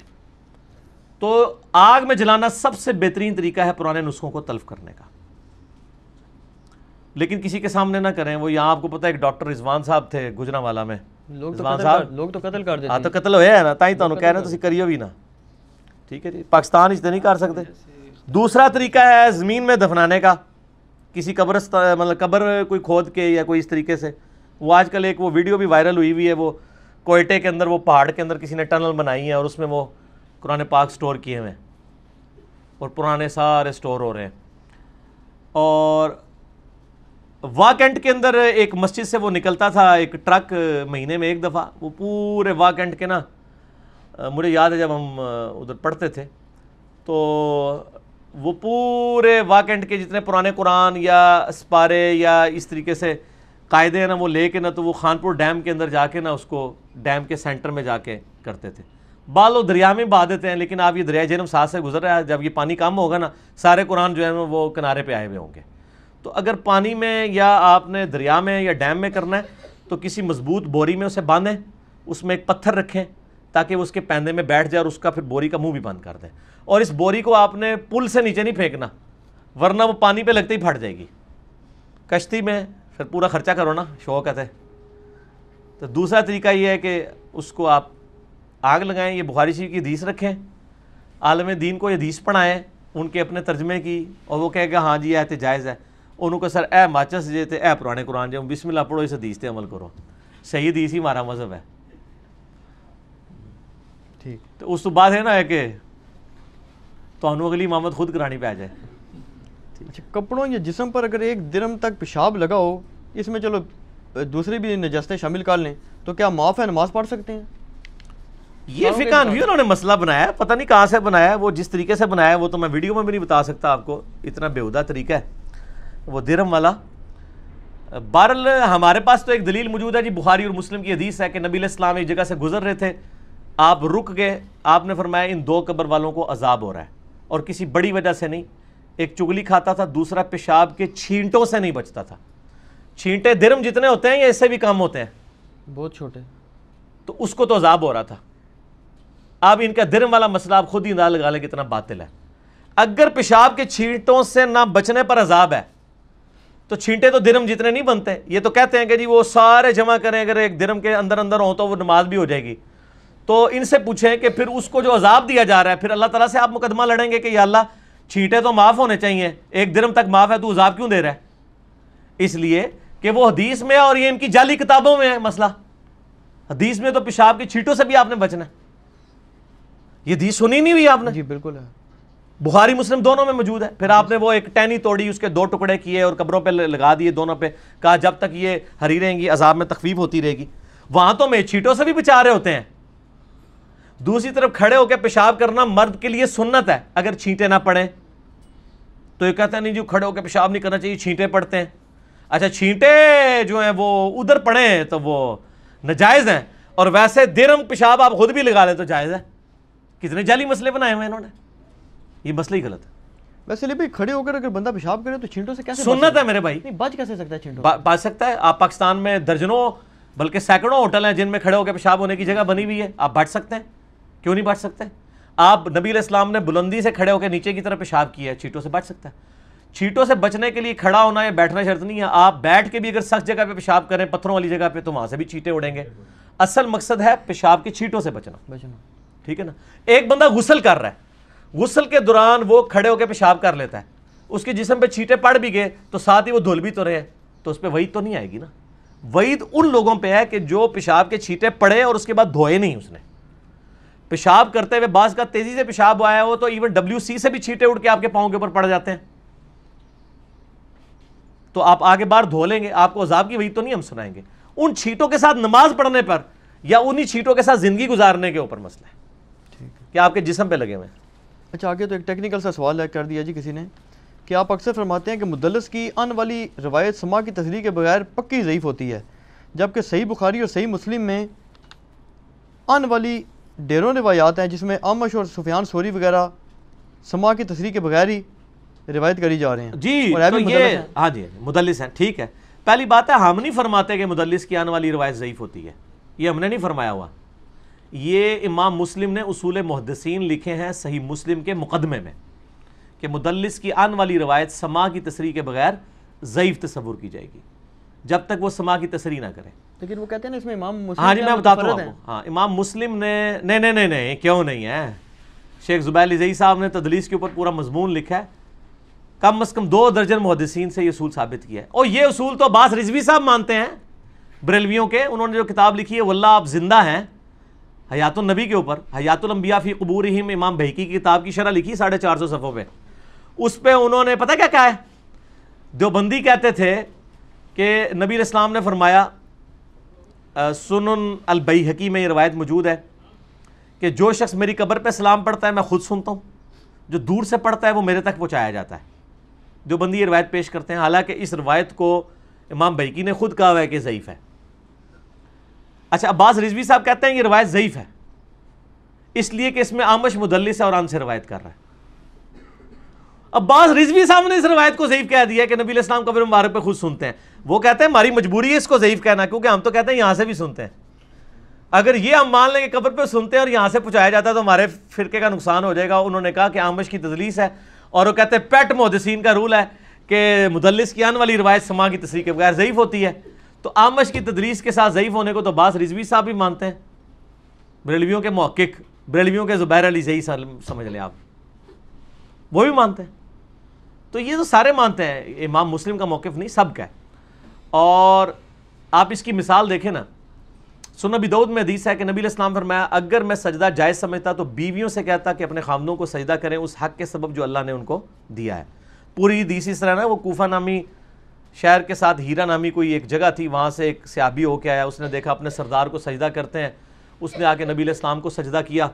آپ فرمایا، سر اٹھا، یہ کیا کر رہا ہوں کہا میں تو سجدہ کر رہا ہوں کیونکہ میں نے دیکھا لوگ اپنے سردار کو سجدہ کرتے ہیں۔ تو آپ تو اللہ کے نبی ہیں، آپ نے فرمایا، جب میں فوت ہو جاؤں گا تم میری قبر سے گزرو گے۔ کیا میری قبر پہ بھی سجدہ کرو گے؟ اس نے کہا، نہیں یا رسول اللہ۔ تو فرمایا، مجھے کو سجدہ کر رہے ہو؟ اگر میں سجدہ جائز سمجھتا ہوں، بیویوں سے کہتا کہ اپنے خامدوں کو سجدہ کرے۔ اس حق کے سبب جو اللہ تعالیٰ نے دی ہے۔ یہ حدیث ابو داود اور ابن ماجہ میں شریک القادی کی تدلیس کے ساتھ ہے۔ ان سے روایت کر رہے ہیں۔ لیکن یہی روایت سن قبرا البئی حکیم میں آئی ہے نا جب تو شریک القادی نے اپنی سما کی تصریح کر دیا اور اس نے کہا کہ مجھ سے حدیث اخبرنا، حدثنا، کے الفاظ کے ساتھ ہے کہ مجھ سے میرے استاد نے حدیث بیان کی۔ اس نے ان کے لفظ نہیں۔ اس کی بنیاد پہ ہم نے سما کی تصریح مل گئی، ہم ابو دعود اور ابن ماجہ کو صحیح کہتے ہیں۔ ویسے ہی حدیث ضعیف تھی۔ اس سما کی تصریح ملنے سے صحیح ہوگی۔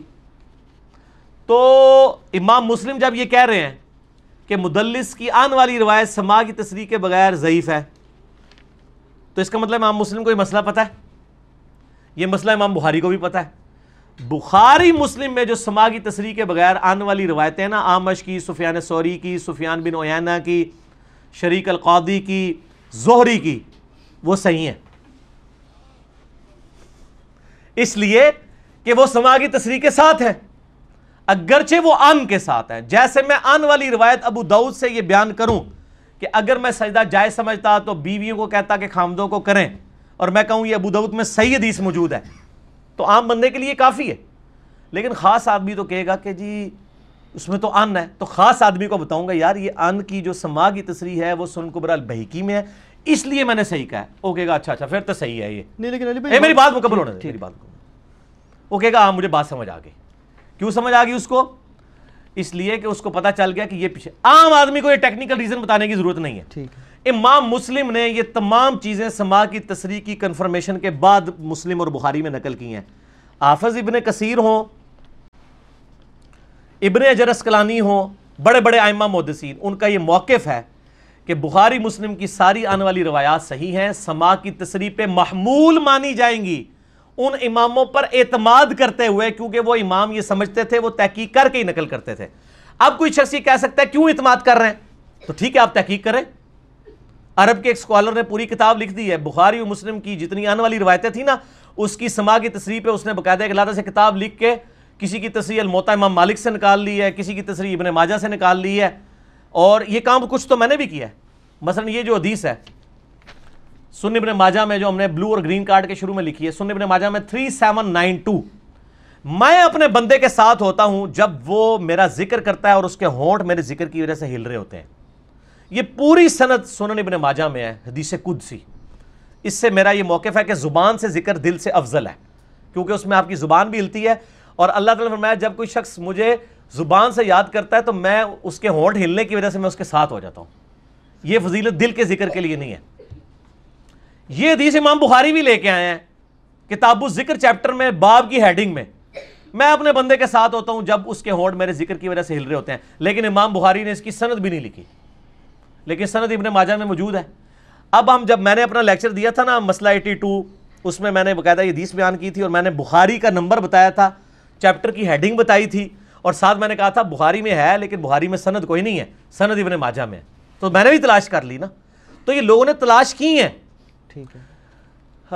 الموتا امام مالک کا جو ابی ابن قاسم والا، ابن قاسم والا عبد الرحمن ابن قاسم والا نسخہ الموتا کا جو ہے، شیخ زبیر علی صاحب نے تحکیم کے ساتھ کیا اس میں جتنی آنے والی روایتیں آتی ہیں نا زوری کی الموتا کے اندر۔ تو شیخ زبیر صاحب جب اس کے اوپر تحکیم لگاتے ہیں تو لکھتے ہیں کہ اس میں زوری مدلس ہے، لیکن زوری نے سما کی تصریح بخاری میں کی ہوئی ہے۔ زوری نے سما کی تصریح ابن ماجہ میں کی ہوئی ہے۔ حالانکہ الموتا امام مالک امام مالک نے خود آنے والی روایتیں لی ہوئی ہیں۔ اس لیے کہ امام مالک کو پتا تھا کہ آنے والی روایت سما کی تصریح کے بغیر ضعیف ہوتی ہے۔ وہ پہلے خود تحقیق کر لیتے تھے کہ ہاں اس کی سما کی تصریح اور جگہوں پر موجود ہے۔ ان کو جو اپنی سند پسند ہوتی تھی نا وہ اصل میں سند کو عالی کرنا چاہتے تھے نا۔ اب آپ یہ بھی سوال کر سکتے ہیں جو سما کی تصریح والی ہے وہ کیوں نہیں سند لکھتے؟ سوال اس میں بندے زیادہ سر انجینئر صاحب ہے نا۔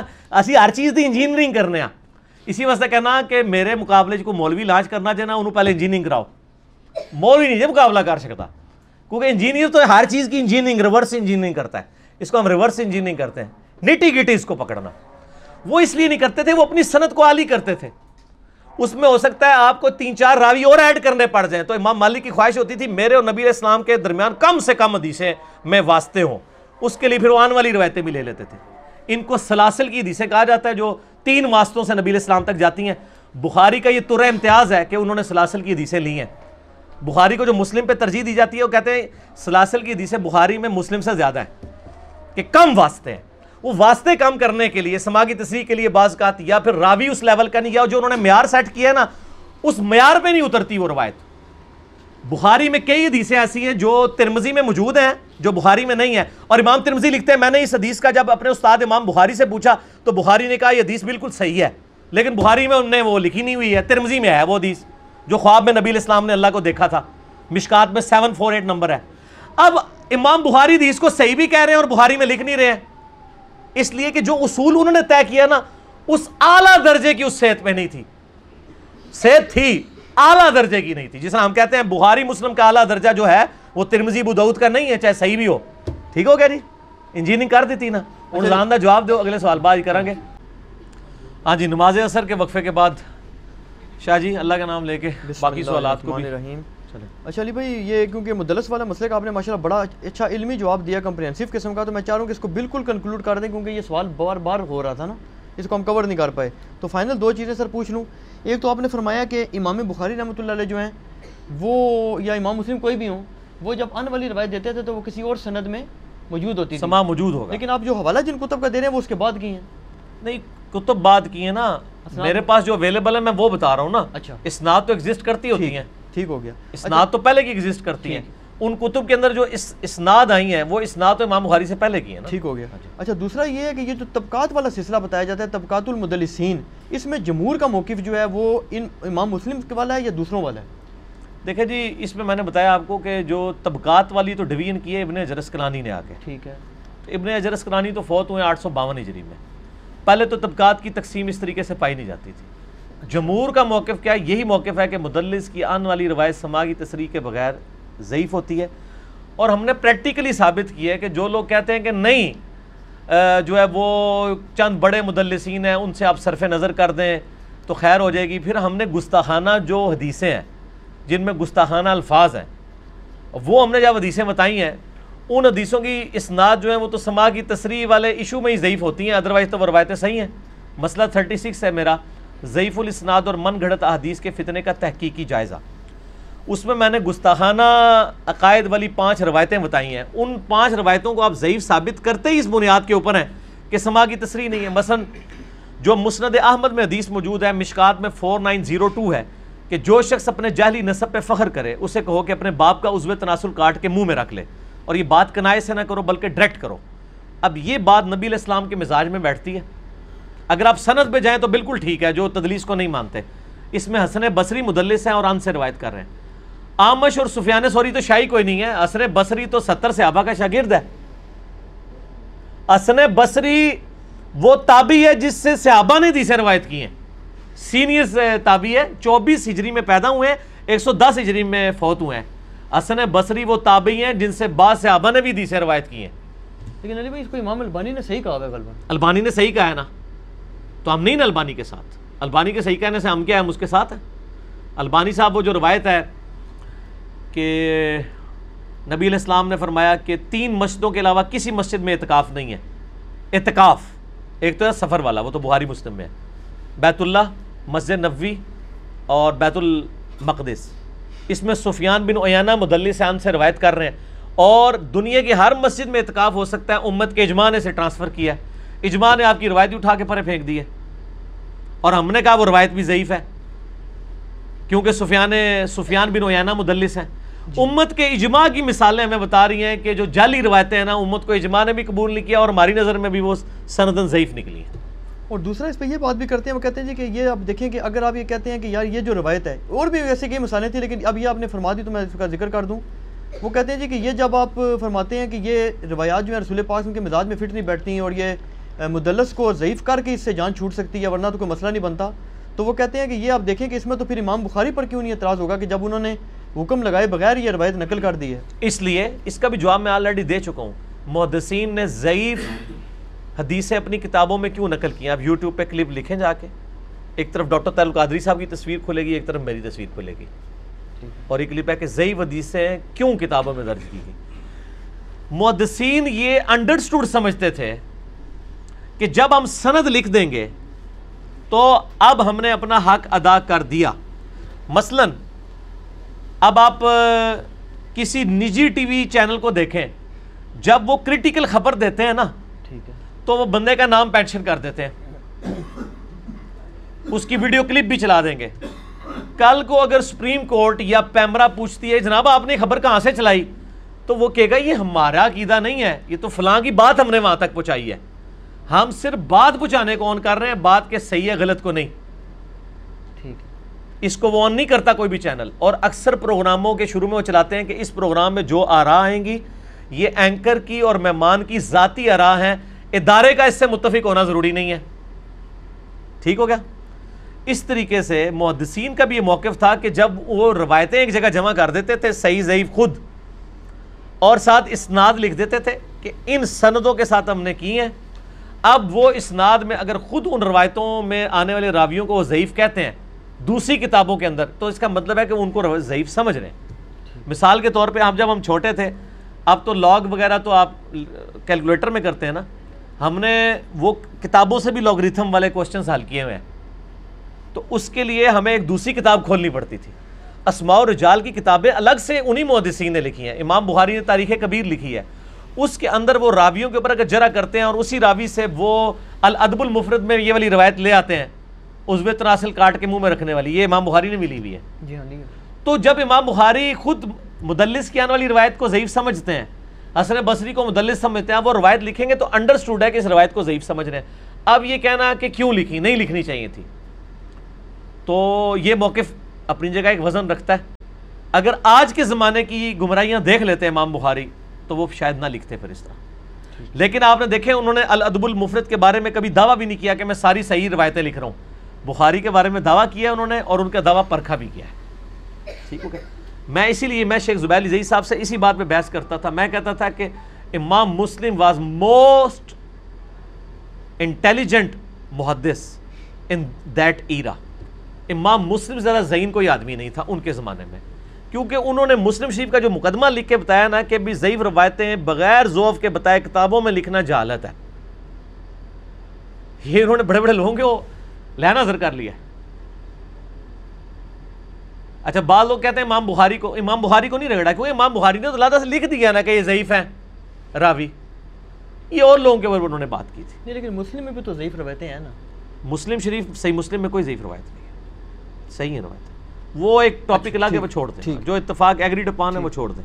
اچھا دوبارہ ویل انوینٹ آگے ایک سوال ہے جی کہ آپ اکثر معاملات میں اہل حدیث کو کیوں سپورٹ کرتے ہیں جبکہ دوسری طرف آپ کہتے ہیں کہ نہ میں بھابی نہ میں بھابی میں نیوٹرل ہوں۔ نائنٹی پرسینٹ چیزوں میں آپ اہل حدیث ہو جاتے ہیں۔ میں اہل حدیث نہیں ہوتا، اہل حدیث میں ہو جاتے ہیں۔ مسئلہ یہ ہے کہ اگر میں کہتا ہوں رکوع میں جاتے وقت، رکوع سے اٹھتے وقت رف الیدین کرنا چاہیے۔ جتنا میں نے اس مقدمے کو دنیا میں اٹھایا، اتنا تو اہل حدیث نے بھی نہیں اٹھایا۔ اہل حدیث کے انڈیا، پاکستان کے پرانے بزرگ دیکھیں، بڑے دبے الفاظ میں لکھتے ہیں کہ جی کرنا چاہیے، بہتر ہے، اگر کوئی نہیں کرتا، ہم کچھ نہیں کہتے۔ میں تو جناب چڑھ گیا سارے ہوتے کہ کیوں نہیں؟ تو میرے جیسا تو رف الدین کا مقدمے کسی نے نہیں اٹھایا۔ اب اگر اہل حدیث رف الدین کرتے ہیں تو یہ کہنا کہ میں اہل حدیث کا سپوکس مین ہوں، بالکل غلط ہے۔ رف الدین سب سے بہترین اس روئے عرض پہ کوئی کر رہا ہے نا، جماعت المسلمین والے کر رہے ہیں۔ آپ ان کا رف الدین دیکھیں۔ میں تو امام کعبہ کے رف الدین کو بھی کنڈیم کرتا ہوں، وہ ایسے کر کے رفع الدین کرتا ہے، اس سے اوپر جاتا ہی نہیں، حالانکہ رف الدین تو ایسے ہے پورا۔ تو ہم اہل حدیث کو نہیں سپورٹ کر رہے، ہم احادیث کو سپورٹ کر رہے ہیں۔ میرے کئی مسائل جو ہیں وہ اہل حدیث سے اختلافی ہیں۔ میں احادیث کی بنیاد پہ ان سے اختلاف رکھتا ہوں۔ تو اس کا ثبوت آپ خود ہی دیں گے۔ میرے خلاف سب زیادہ کلپ کس نے چڑھائے ہوئے ہیں؟ اہل حدیثوں نے چڑھائے ہوئے ہیں نا۔ اور اہل حدیث کہنا کہ اگر یہ چھپا ہوا بریلوی ہے تو اسے کہیں کہ آپ کے پاس سب زیادہ بریلویوں نے چڑھائے ہوئے ہیں۔ تو میرے بھائی ہم نے تو شیعہ سنی بریلوی دیوبندی اہل حدیث جس کی بھی جو بات صحیح ہے اس کو ڈنکے کی چوٹ پہ صحیح کہا ہے جس کی جو بات غلط ہے وہ غلط کہا ہے۔ اور اہل حدیث کے لیے تو میں خصوصاً کہوں گا اور باقیوں کے لیے عموماً کہ بخاری میں two three double one number حدیث ہے کہ نبی صلی اللہ علیہ وآلہ وسلم نے فرمایا ٹو تھری ڈبل ون وہ شیطان نے انسانی شکل میں آ کے آیت الکرسی کا وظیفہ تعلیم کیا تھا۔ اور یہ اکثر کہتے ہیں جی اگر شیطان بھی صحیح گال کرے نا قرآن حدیث کے مطابق تو لے لو۔ یہ بات ٹھیک ہے۔ اگر آپ کو ٹرمپ آ کے کہ جی شاہ جی قرآن میں یہ لکھا ہوا ہے کہ سود حرام ہے۔ آپ کے ٹرمپ صاحب، آپ کی بات نہیں، میں نے ماننی چونکہ آپ ٹرمپ ہیں۔ وہ کہے گا، یار قرآن میں لکھا ہوا ہے۔ آپ کہیں جی چھوڑو جی آپ قرآن بھی پیش کرو گے تو میں نہیں مانوں گا۔ یہ آپ کہیں گے؟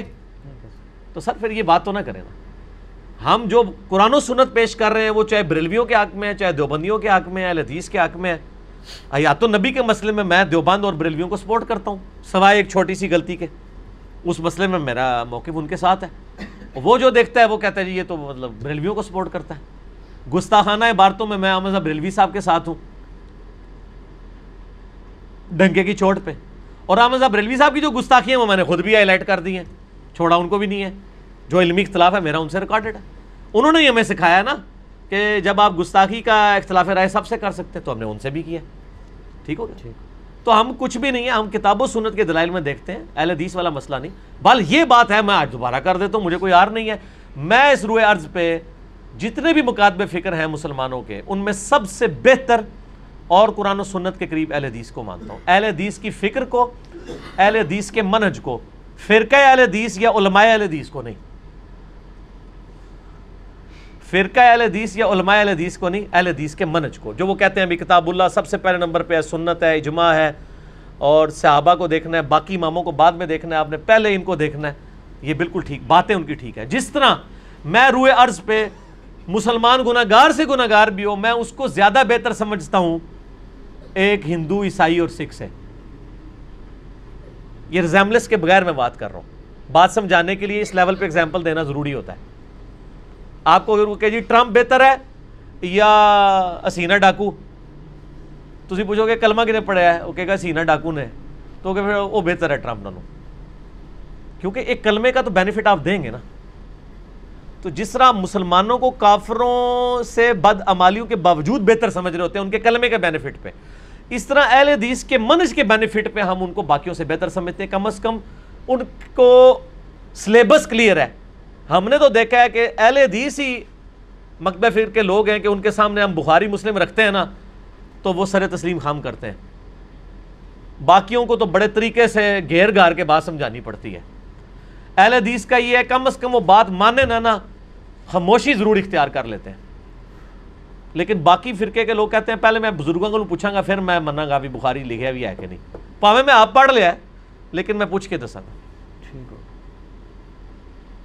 اچھا اگلا سوال علی بھائی اس میں اجازت دیں تو میں تھوڑا سا اپنی طرف سے بھی اگر ایڈ کر لوں کسی بھائی نے پوچھا ہے بھائی نے کہ پچھلی مجلس میں آپ نے دجال آپ نے آدھا سے زیادہ اپنی طرف سے ایڈ ہوئے میں نے نہیں کیے۔ پچھلی مجلس میں دجال کے حوالے سے آپ نے کہا تھا کہ اس کے ماتھے پر دجال لکھا ہوگا نہ کہ صحیح مسلم ہے کہ کافر لکھا ہوگا۔ اچھا اس میں میں تھوڑا سا ایڈ یہ کر لوں کہ مجھے خود بڑی کنفیوژن ہوتی ہے وہ جب آپ کوئی حدیث کی کتاب کھولے نا پہلے تو ہمیں بھی نہیں پتہ ہوتا حدیث کی کتابوں کا۔ آپ نے جو بتایا تو پھر ہم نے بھی حدیث کی کتابیں دیکھی ہیں۔ اس میں کوئی ہے بندہ اس کا میرے ذہن سے نام نہ نکل جائے وہ جو ہے ابن سیاد۔ کہ وہ دجال ہے یہ کچھ سمجھ نہیں آتی اور سر تسی پنڈورا باکس نہ کھولو سوال تک ہی رہو نہیں یہ تھوڑا کلیئر کر دیں۔ اور چھوڑ دیں۔ دجال ہے۔ جواب یہ پہلی بات یہ ہے کہ دجال کے اوپر میرا مسئلہ 133 ریکارڈڈ ہے۔ 133 ٹھیک ہے۔ صحیح مسلم میں الفاظ ہیں کافر کے۔ اچھا۔ وہ دجال میرا سلپ آف ٹنگ کی وجہ سے ہو گیا۔ میں نے تو دجال کے اوپر لیکچر پانچ سال پہلے ریکارڈ کرایا ہوا ہے۔ اس میں میں نے بتایا کافر لکھا ہو اس کے اس کے ماتھے پہ کاف الف فا الف را یہ ہو جاتا ہے بعض کا میں نے وہ بتایا کہ اسی سے پتہ چلتا ہے کہ کوئی انسان ہے کہ روبوٹ ہے۔ انسان تو سلپ آف ٹنگ کر جاتا ہے۔ تو وہ کافر ہی لکھا ہوگا۔ بالکل صحیح انہوں نے کہا ہے۔ اور مجھے ای میل بھی ایک بندے کی آئی تھی، میں نے اس کو کہہ دیا تھا کہ دین وٹ یار۔ ہاں یہ ہوتا کہ میں کہہ دیتا کہ اس کے ماتھے پہ مسلمان لکھا ہوگا۔ پھر زیادہ خطرناک تھا۔ دجال لکھا ہو یا کافر لکھا ہو گالتے ایک ہی ہے۔ دونوں ہی نوٹوریس ہیں۔ ہاں حدیث کے الفاظ جو ہیں وہ کافر ہیں لہٰذا یہ سلپ آف ٹنگ ضرور ہے خطرناک مسئلہ نہیں ہے۔ خطرناک مسئلہ ہے کہ اگر لکھا ہوتا اس کے منہ کے اوپر لکھا ہوتا بزرگان دین۔ اور میں کہتا اس کے منہ پہ لکھا ہوگا کافر پھر تو بہت ون ایٹی ڈگری فرق ہو جاتا نا۔ کافر لکھا ہو یا دجال لکھا ہو اینڈ رزلٹ یہ ہے کہ دونوں نٹوریس ہی ہیں اس کے لیے۔ لیکن حدیث میں کافر کے الفاظ ہیں وہ سلپ آف ٹنگ کی وجہ سے ہو جاتا ہے۔ دوسرا چھوڑ دیں مسئلہ۔ اچھا آپ، اگلا سوال ہے جی کہ آپ واٹس ایپ کیوں نہیں یوز کرتے؟ حالانکہ آپ لیپ ٹاپ وغیرہ استعمال کر لیتے ہیں اسمارٹ فون استعمال کیوں نہیں کرتے؟ آ، یہ مجھے ای میل بھی آئی تھی ایک بندے کی، اس بیچارے نے بڑے بول پان میں ای میل کی ہوئی کہ علی بھائی، میں نے تو آپ کو خود دیکھا آپ لیپ ٹاپ استعمال کرتے ہیں، تو آپ اسمارٹ فون بھی سیکھ لیں۔ وہ یہ، وہ میرے پہ ترس کھا رہا تھا کہ جو بندہ لیپ ٹاپ چلا لیتا ہے، اس کو وہ بھی تھوڑی سی محنت کر کے سیکھ لے۔ ٹھیک ہے نا؟ مسئلہ سیکھنے یا غیر سیکھنے کا نہیں ہے۔ مسئلہ یہ ہے کہ اس اسمارٹ فون کو نہ سیکھ کے ہم بڑی زندگی انجوائے کر رہے ہیں۔ کہ ڈنکے کی چوٹ پہ کہتے ہیں کہ اسمارٹ فون یوز کرنا نہیں آتا۔ تاکہ اگلے سارے شکوے ختم ہو جائیں۔ ایک بندے کو اگر ہزاروں لوگ واٹس ایپ کے اوپر روزانہ واٹس ایپ میسیجز بھیج دیں اور وہ آگے سے جواب نہ دیں اور ہزاروں لوگ اس کو بدوائیں دیں، اس سے بہتر نہیں ہے کہ جس گراہ نہیں جانا ہوتا نہ ہی نہ لو، جس گاؤں نہیں جانا اس کا نام ہی نہ لے۔ ہم نے اس ایشو کو ہی کل کر دیا ہے۔ یہ نہیں ہے کہ خاص بندوں کو بتایا ہوا اور عام بندوں کو۔ میرا موبائل نمبر بھی میرے قریبی دوستوں کو پتہ ہے، جو میرا پرسنل نمبر ہے۔ بلکہ بھی ان سے بھی میں خود ہی رابطہ کرتا ہوں۔ اور ایک نمبر میرا وہ ہے جو ہم سب کو بتاتے ہیں، وہ اکثر بند ہی ہوتا ہے۔ وہ پاسبل نہیں ہے نا۔ ایک بندہ کس طرح لوگوں کے ساتھ ڈیل کر سکتا ہے؟ اصل تو آپ نے عام کھانے، آپ پیڑ نہ گنے۔ ہمارے واٹس ایپ کے گروپ بھائی چلا رہے ہیں، ان کو سوالات بھیجیں، مجلس میں ریکارڈنگ ہو جاتے ہیں۔ آپ اس کو لے کے آگے چلیں۔ تو مطلب آپ اس کو زیادہ اس میں ٹھیک ہے۔ پریشانی والی بات نہیں ہے۔ تو واٹس ایپ ہم یوز کر نہیں سکتے بجائے اتنے لوگوں کی بدوائیں لینے کے گالیاں لینے کے کہ جی یہ تو واٹس ایپ بھی کیا تھا جواب نہیں آیا اتنے دنوں۔ میں نے تو ای میل پہ بھی کہا ہے کہ مجھے کریں لیکن اس کے بعد امید کوئی نہ رکھے میرے پہ۔ جواب آ جائے تو ٹھیک۔ ہم نے تو آٹو رسپانس لگایا ہوا ہے ای میل کو بھی۔ جی ہاں۔ کیونکہ پاسبل نہیں ہے۔ یہ لوگ مشورے تو بڑے دیتے ہیں۔ ان سے پوچھے کہ سر آپ کو اگر ایک ہزار روزانہ آئے تو آپ دے سکتے ہو؟ نہیں کر سکتے۔ منو کو مشورے دیں دو۔ میں کیسے کر سکتا ہوں؟ میں بھی تو انسان ہوں نا۔ کیسے پاسبل ہے؟ ٹھیک ہے نا؟ اس میں تکبر والی بات ہی کوئی نہیں ہے. اس میں بات ہے کہ میرج نہیں ہو سکتا. ٹھیک. نبی صلی اللہ علیہ وسلم کے ننانوے نام ہے اس کا کیا ثبوت ہے؟ کوئی ثبوت نہیں ہے جی یہ ننانوے نام تو آپ لوگوں نے بنائے ہوئے ہیں. نبی صلی اللہ علیہ وآلہ وسلم کے کئی مبارک نام بخاری مسلم میں آئے یہ جو نائنٹی نائن بنائے ہوئے ہیں نا کہ لوگوں نے خود بنائے ہوئے ہیں. کچھ نام اس میں صحیح صنعت سے ثابت بھی ہیں. محمد ہے احمد ہے ماہی ہے عاقب ہے یہ سارے الفاظ بخاری مسلم میں آتے ہیں. مشکات میں ایک روایت ہے ویسے. نہیں وہ نبی علیہ السلام کے ناموں کے بارے میں نہیں ہے۔ وہ اللہ تعالیٰ کے ناموں کے بارے میں. ترمزی کی ہے وہ اچھا، ضعیف روایت ہے۔ ٹھیک تو اللہ تعالیٰ کے نائنٹی نائن نیا نام جو ہے نائنٹی نائن کیا ہزاروں نام ہیں اللہ کے تو۔ جی بالکل۔ دوسری کتابوں میں بھی موجود ہیں۔ لیکن جو ہماری حدیث کی کتابوں میں آئے ہیں نا وہ اس کے اوپر شیخ زبیر علی صاحب نے محنت کی ہے۔ وہ ہماری ویب سائٹ اہل سنت پاک ڈاٹ کام پہ آپ کتاب ڈاؤن لوڈ کر لیں۔ نائنٹی نائن نیمز آف اللہ مسئلہ نمبر ایٹی ٹو میں میں نے بتایا ہے۔ جو صحیح صنعت سے ثابت ہے۔ اللہ تعالیٰ کے کئی نام ایسے ہیں کہ جو اللہ تعالیٰ کی صفات تو ہیں، لیکن وہ اللہ کے نام نہیں ہیں۔ مثلا قرآن پاک میں اللہ تعالیٰ فرماتا ہے، انا منتقمون۔ میں بے شک انتقام لینے والا ہوں۔ لیکن اللہ کے ناموں میں کہیں نہیں ہے المنتقم۔ ہاں آپ کے وہ قرآن پاک میں نائنٹی نائن ناموں میں المنتقم بھی لکھا ہوا ہوگا۔ وہ انہوں نے اسی صفت سے نام خود ڈیوائز کر لیا صفت کا مطلب قطن نہیں ہے کہ وہ نام بھی اس کا ہو۔ مثلا برائی کا پیدا کرنے والا کون ہے؟ برائی کس نے پیدا کی ہے؟ اللہ اچھائی کس نے پیدا کی ہے؟ لیکن اللہ کا کوئی نام ہے ایسا برائی کا پیدا کرنے والا؟ نہیں۔ حالانکہ خالق وہی ہے۔ اللہ تعالیٰ جب آپ کہتے ہیں تبارک اللہ احسن الخالقین تعریفی کلمات میں لے کے آتا ہے۔ تو اللہ تعالیٰ جو ایکٹیویٹیز پرفارم کرتا ہے جو اللہ تعالیٰ کے افعال ہیں ضروری نہیں انہی افعال کی بنیاد پہ اس کے وہ نام بھی رکھ دیے جائیں۔ سمجھ آ گئی آپ کو میری بات؟ بالکل درست۔ تو اس لیے نام انہوں نے خود سے بھی بنا دیے ہوئے ہیں۔ ٹھیک ہے نا جی؟ وہ کہتے ہیں جی وہ جناب آپ جناب یا ممیتو اتنی دفعہ پڑھ کے سینے پہ پھونکے تو احتلام نہیں ہوتا۔ اے موت دینے والے۔ حالانکہ اس کا سینے سے کیا تعلق ہے؟ ایسے بھی نہیں مسئلہ یہ ہے یہ نام کہاں سے بنا لیا ہے؟ موت تو واقعی اللہ تعالیٰ دیتا ہے لیکن الممیت نام کہاں سے بنا لیا آپ نے؟ کس حدیث کے اندر الممیت نام آیا ہے؟ یہ دیکھنے والی چیز ہوگی نا۔ تو اللہ تعالیٰ کے جو افعال ہیں ضروری نہیں کہ آپ ان کے نام بھی ڈیوائز کرنا شروع کر دیں۔ اللہ تعالیٰ کے آپ اربوں افعال گنوا سکتے ہیں۔ قرآن میں آتا ہے نا کہ تم اگر ساتوں سمندر کی سیاہی بھی جمع ہو جائے، سارے زمین کے درخت جو ہیں وہ کلمے بن جائیں، تو اللہ کے کلمات ختم نہیں ہوں گے۔ وہ کلمات کون سے ہیں؟ وہ اللہ کے افعال ہی ہیں نا۔ اللہ کا ہر فعل ایک کلمہ ہے۔ کلمہ کن سے ہر کام کرتا ہے۔ تو اللہ تعالیٰ ہے سات سمندر اور مل جائیں، سورہ لقمان میں بھی اور سورہ الکاف کے آخری رکوع میں بھی، کہ ساتوں سمندر سیاہی بن جائیں۔ اور اس کے سا- سارے سمندر سیاہی بن جائیں سات سمندر اور مل جائیں سارے زمین درخت کلمے بن جائیں اللہ کے کلمات ختم نہیں ہوں گے۔ تو نائنٹی نائن تو نہ نہ ہوئے سر۔ اللہ کے کلمات تو ہو گئے اربوں میں۔ بے شمار۔ ان کلمات کے اگینسٹ ان کے نام ڈیوائز کرنے کرے شروع کر دیں۔ تو آپ تو پھر نام بناتے رہیں گے۔ لیکن اللہ کے لیے اسماء حسنہ جو آئے میں جو کسی بھی زبان میں اچھے الفاظ استعمال ہوتے ہیں کریٹر کے لیے چاہے وہ گاڈ ہو خدا ہو ایشور ہو نام استعمال کر سکتے ہیں خدا کے۔ ٹھیک۔ یہ آپ نے بلکہ ابھی بات کی ہے تو اگلا جو کوشچن کسی نے بھیجا ہوا ہے وہ ذاکر نائک صاحب سے متعلق ہے اور وہ چلو اس میں یہ ان پہ کیا ذاکر نائک کیا؟ وہ یہ جی کہ آپ کے علم ہوگا بھی پچھلے دنوں جو نجی چینل پہ بھی مسئلہ بنا ہے انہوں نے ایک تو یزید والا مسئلہ اٹھایا کہ جی ڈاکٹر ذاکر نائک صاحب نے یزید کو رضی اللہ تعالیٰ نے کہا اور دوسرا انہوں نے کہا جی کہ ذاکر نائک نے یہ کہا کہ جی آج کی تاریخ میں رسول پاک صلی اللہ علیہ وسلم بھی نعوذ باللہ مردہ ہو چکے ہیں اور ہم ان سے بھی نہیں مانگ سکتے، بلکہ انہوں نے کہا جی انہوں نے کہا مان نہیں سکتے ان کو۔ چلو، وہ شاید ان کی سلپ آف ٹنگ تھی۔ تو اس بارے میں تھوڑا وضاحت فرما دیں کہ آیا یہ کلمات کفر ہیں؟ یزید کو رضی اللہ تعالیٰ نے کہنا یا رسول پاک صلی اللہ علیہ وسلم کو نعوذ باللہ مردہ کہنا؟ کیا کلمہ کفر ہے یہ؟ پہلی بات تو یہ ہے میرے بھائی کہ یہ آج کل جو کچھ ہمارے ٹی وی چینلز کے اوپر مذہبی منافرت اور تکفیری سوچ عام کی جا رہی ہے نا، پیمرا کو اور چیف جسٹس کو اس کا نوٹس لینا چاہیے۔ ایسے تمام اینکرز اور علماء کے اوپر پابندی ہونی چاہیے جو مذہبی منافرت پھیلا رہے ہیں۔ مذہبی اختلاف کا سب سے بڑا میں حامی ہوں۔ اختلاف رائے کریں دلائل کے ساتھ۔ قرآن اس چیز کو کم از کم تین سو دفعہ کہتا ہے۔ ہاتو برہانکم ان کن تم صادقین۔ لاؤ دلیل اگر تم سچے ہو۔ قرآن اپنے مخاطب سے کہتا ہے کہ لاؤ دلیل کوئی ہے۔ قرآن تو بات ہی دلیل کہتا ہے کہ اختلاف کرو دلیل کے ساتھ۔ اور قرآن میں بھی آیا نا ادعو الى سبیل ربک بالحکمہ والموعظۃ الحسنہ وجادلہم باللتی ہی احسن۔ مجادلہ بھی کرو احسن طریقے سے اختلاف رائے کرو۔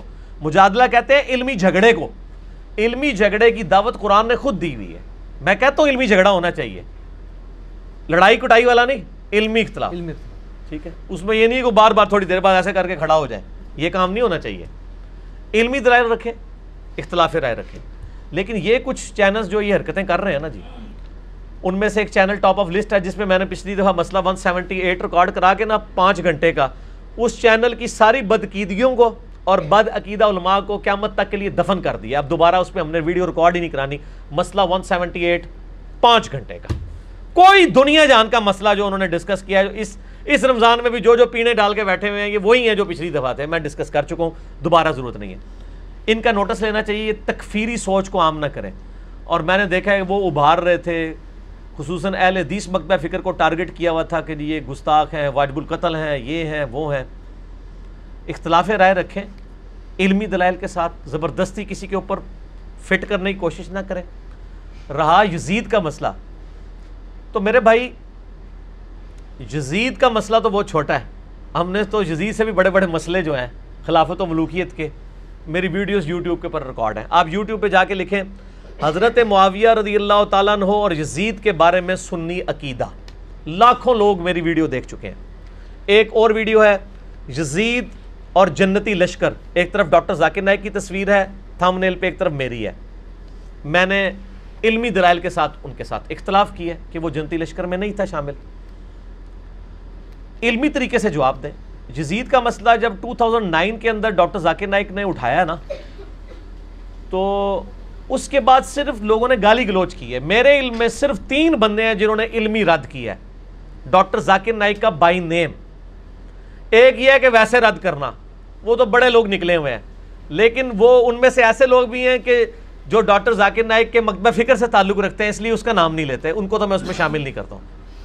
تین بندے ہیں جنہوں نے بائی نیم علمی رد کیا ہے۔ پہل نمبر پہ مولانا اسحاق صاحب رحمہ اللہ تعالی المتوفا 2013 عیسوی اٹھائیس اگست دو ہزار تیرہ کو فوت ہوئے میں نے ان کا جنازہ بھی پڑھا۔ اور میرے لیے تو دو ہزار تیرہ کا سال سمجھ لیں کہ ایک غمگین سال تھا۔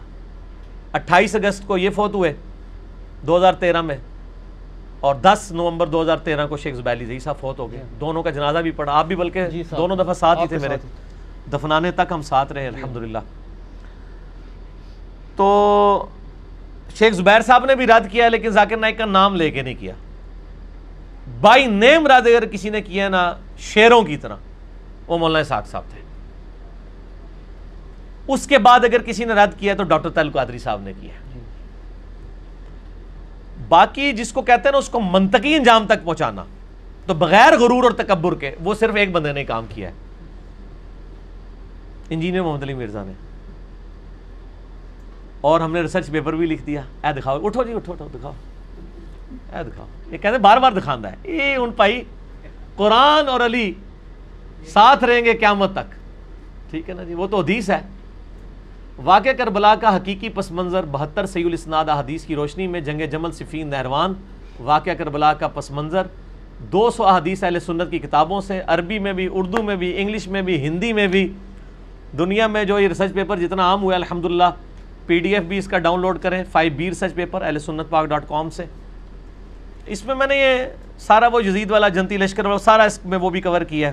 اور ہم نے پچھو گل شروع کی ہے۔ جی۔ حضرت عمر کی شہادت سے لے کے واقعہ کربلا تک۔ رضی اللہ تعالیٰ عنہ علیہ السلام۔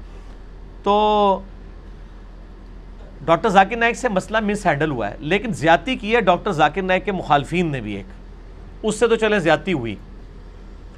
انہوں نے ڈاکٹر ذاکر نائک کو یہ پورٹریٹ کیا کہ ڈاکٹر ذاکر نائک نعوذ باللہ سیدنا حسین علیہ السلام کے مخالف ہیں۔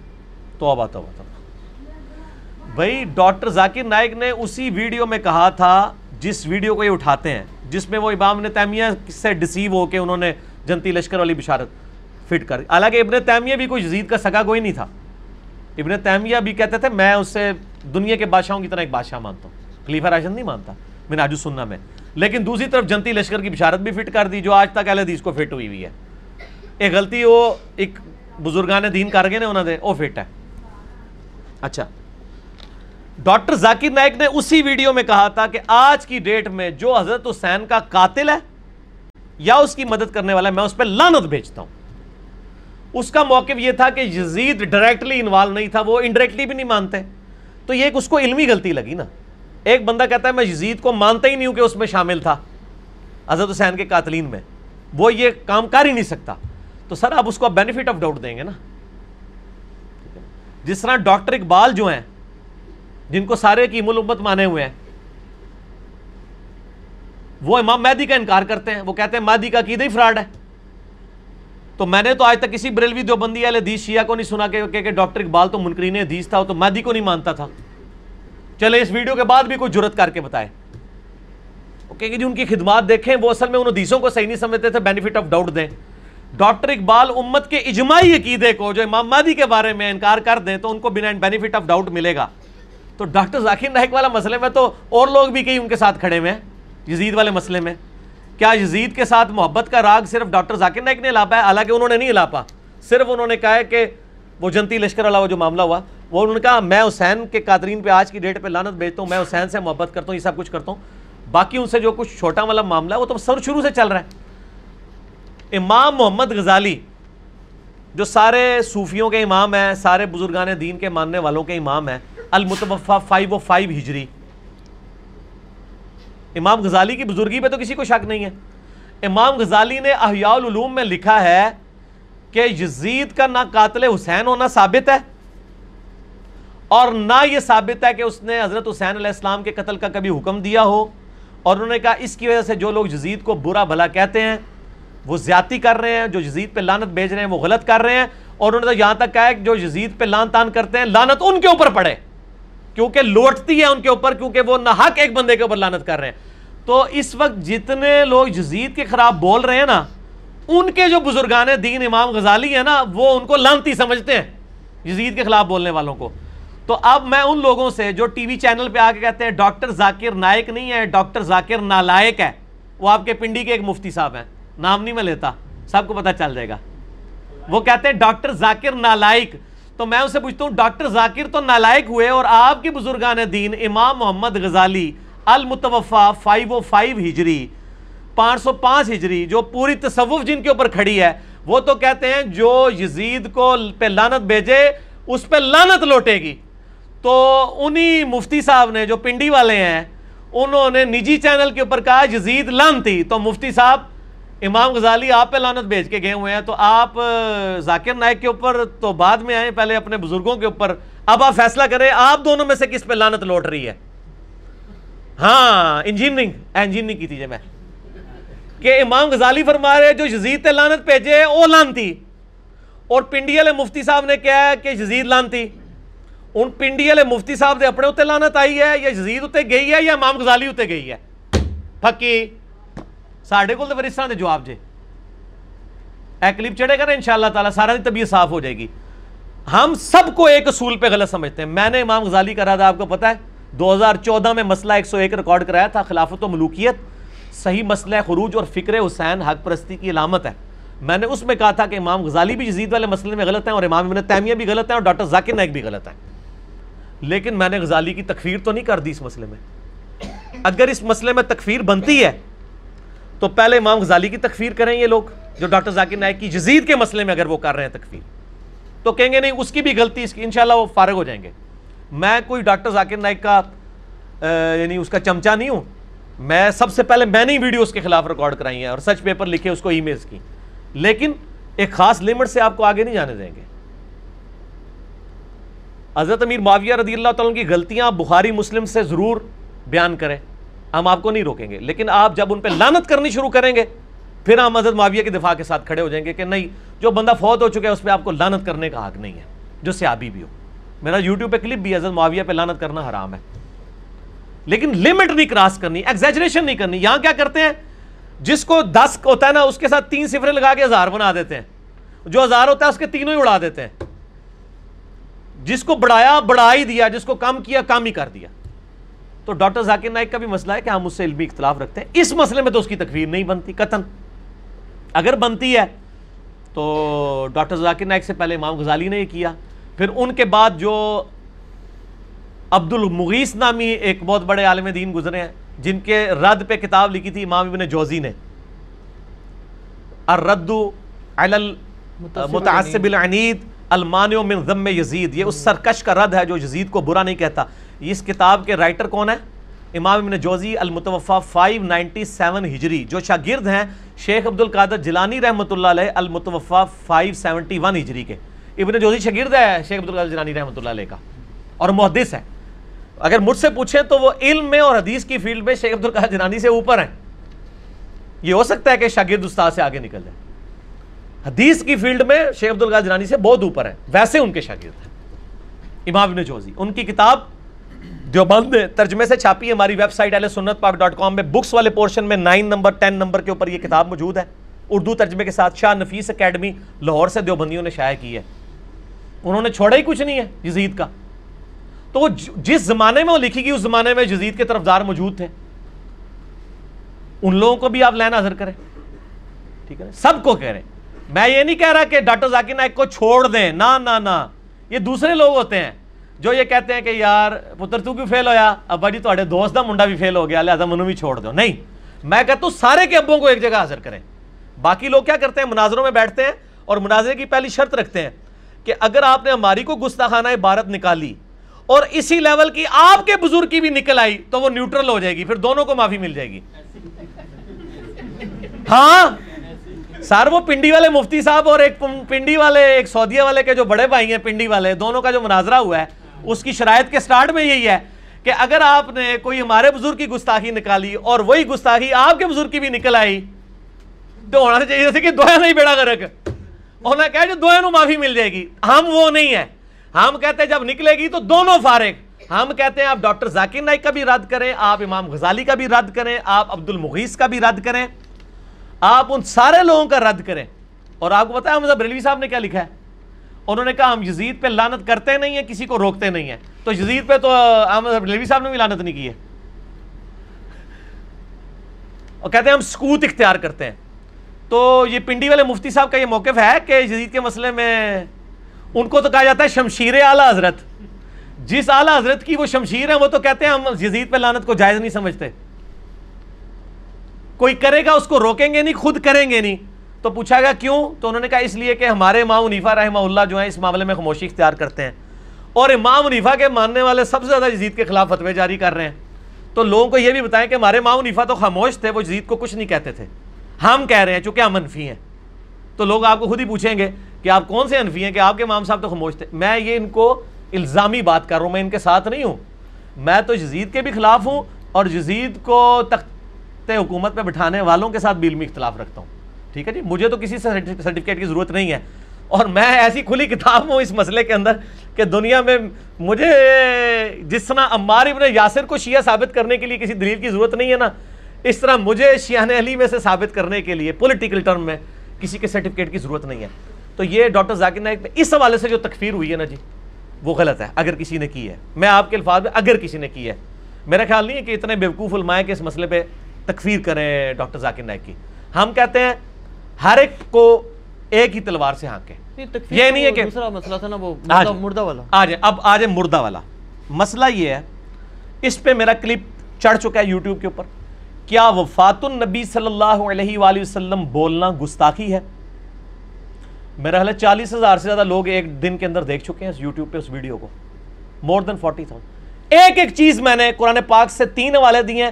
بخاری سے پانچ حوالے دیے ہیں کہ صحابہ کرام نبی علیہ السلام کے لیے موت کا لفظ، وفات کا لفظ، خرج من الدنیا، فارق الدنیا، یہ سارے لفظ عام سے ابھی نہیں، حضرت ابو بکر، حضرت عمر، حضرت عائشہ، یہ لوگ بولنے والے تھے، قرآن پاک میں الفاظ موجود ہوئے ہیں۔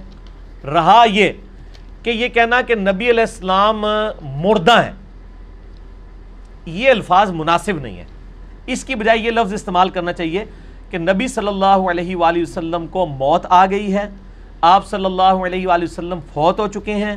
آپ صلی اللہ علیہ وآلہ وسلم اس دنیا سے جا چکے ہیں۔ اب آپ صلی اللہ علیہ وسلم قبر مبارک میں برزگی حیات کے ساتھ زندہ ہیں۔ اور ڈاکٹر ذاکر نئی کو نبی علیہ السلام کی قبر مبارک کی حیات کا انکار نہیں کرتے ہیں۔ مجھے بتائیں، آپ نے ایمانداری سے بتانا ہے، کیا یہ لفظ اس طریقے سے کہ ڈاکٹر ذاکر نائک نے مینشن کیا ہو کہ نبی مردہ ہیں؟ ناؤد باللہ۔ مجھے کسی ویڈیو میں نہیں ملا۔ جھوٹ بول رہے ہیں یہ۔ وہ یہ کہنا چاہ رہے ہیں کہ ڈاکٹر ذاکر نائک نبی علیہ السلام کو فوت شدہ مانتے ہیں۔ تو سر فوج شدہ تو صحیح مان رہے ہیں نا۔ نبی علیہ السلام کا جنازہ ہوا ہے نا۔ میرا کلپ چڑھا یہ بھی جھوٹ والا ہوا ہے۔ میں نے پانچ حدیث کی کتابوں سے ثابت کیا، نبی علیہ السلام کا جنازہ ہوا۔ ٹھیک ہے جی۔ نبی علیہ السلام کو غسل دیا مولا علی علیہ السلام نے۔ آپ کو کفن دیا گیا۔ آپ کو دفنایا گیا۔ آپ کی قبر مبارک موجود ہے۔ تو وفات تو ہوئی ہے۔ رہا وہ جو قرآن میں ہے ولا تقول فی سبیل اللہ اموات جی ہاں یہ نہیں کہ جو اللہ کی راہ میں مارے جائیں انہیں مت کہو کہ وہ مردہ ہیں۔ اموات کا لفظ ہے نا؟ بالکل۔ مت کہو۔ دوسری جگہ قرآن خود کہہ رہا ہے کلو نفس ذائقت الموت۔ اچھا۔ خود قرآن کہہ رہا ہے نبی علیہ السلام کے بارے میں وما محمد اللہ رسول قد خلط من قبل رسول افا ماتا موت کا لفظ نبی علیہ السلام کے لیے خود استعمال کر رہا ہے اللہ تعالیٰ۔ او قتلا یا قتل ہو جائیں۔ شہید کا لفظ بھی نہیں۔ یا میرا کلپ دیکھ لیں۔ میں نے ان کے چودہ طبق نہیں اٹھائیس طبق روشن کر دیے۔ بلکہ چودہ سو طبق روشن کر دیے۔ چودہ سو سال میں اگر کہیں تھے نا طبق ان کے میری بات مکمل ہونے دے بیچ میں نہ ٹوکا کریں کیونکہ میں خبریں نہیں پڑھ رہا ہوتا۔ اس وقت جو اللہ کی تائید مجھے حاصل ہے نا جو کچھ میرے دل میں آ رہا ہے میں وہ بیان کر رہا ہوں۔ میں نے کوئی رٹا نہیں مارا ہوا۔ نہ یہ کوئی فیبریکیٹڈ انٹرویو ہوتا ہے میرا کوشچن آنسر سیشن اس لیے بیچ میں نہیں ٹوکنا جب تک میں خاموش نہ ہو جاؤں، اس وقت آپ نہ بولیں بیچ میں۔ تو موت کا لفظ تو خود استعمال کیا۔ اب قرآن کس موت کی مخالفت کر رہا ہے؟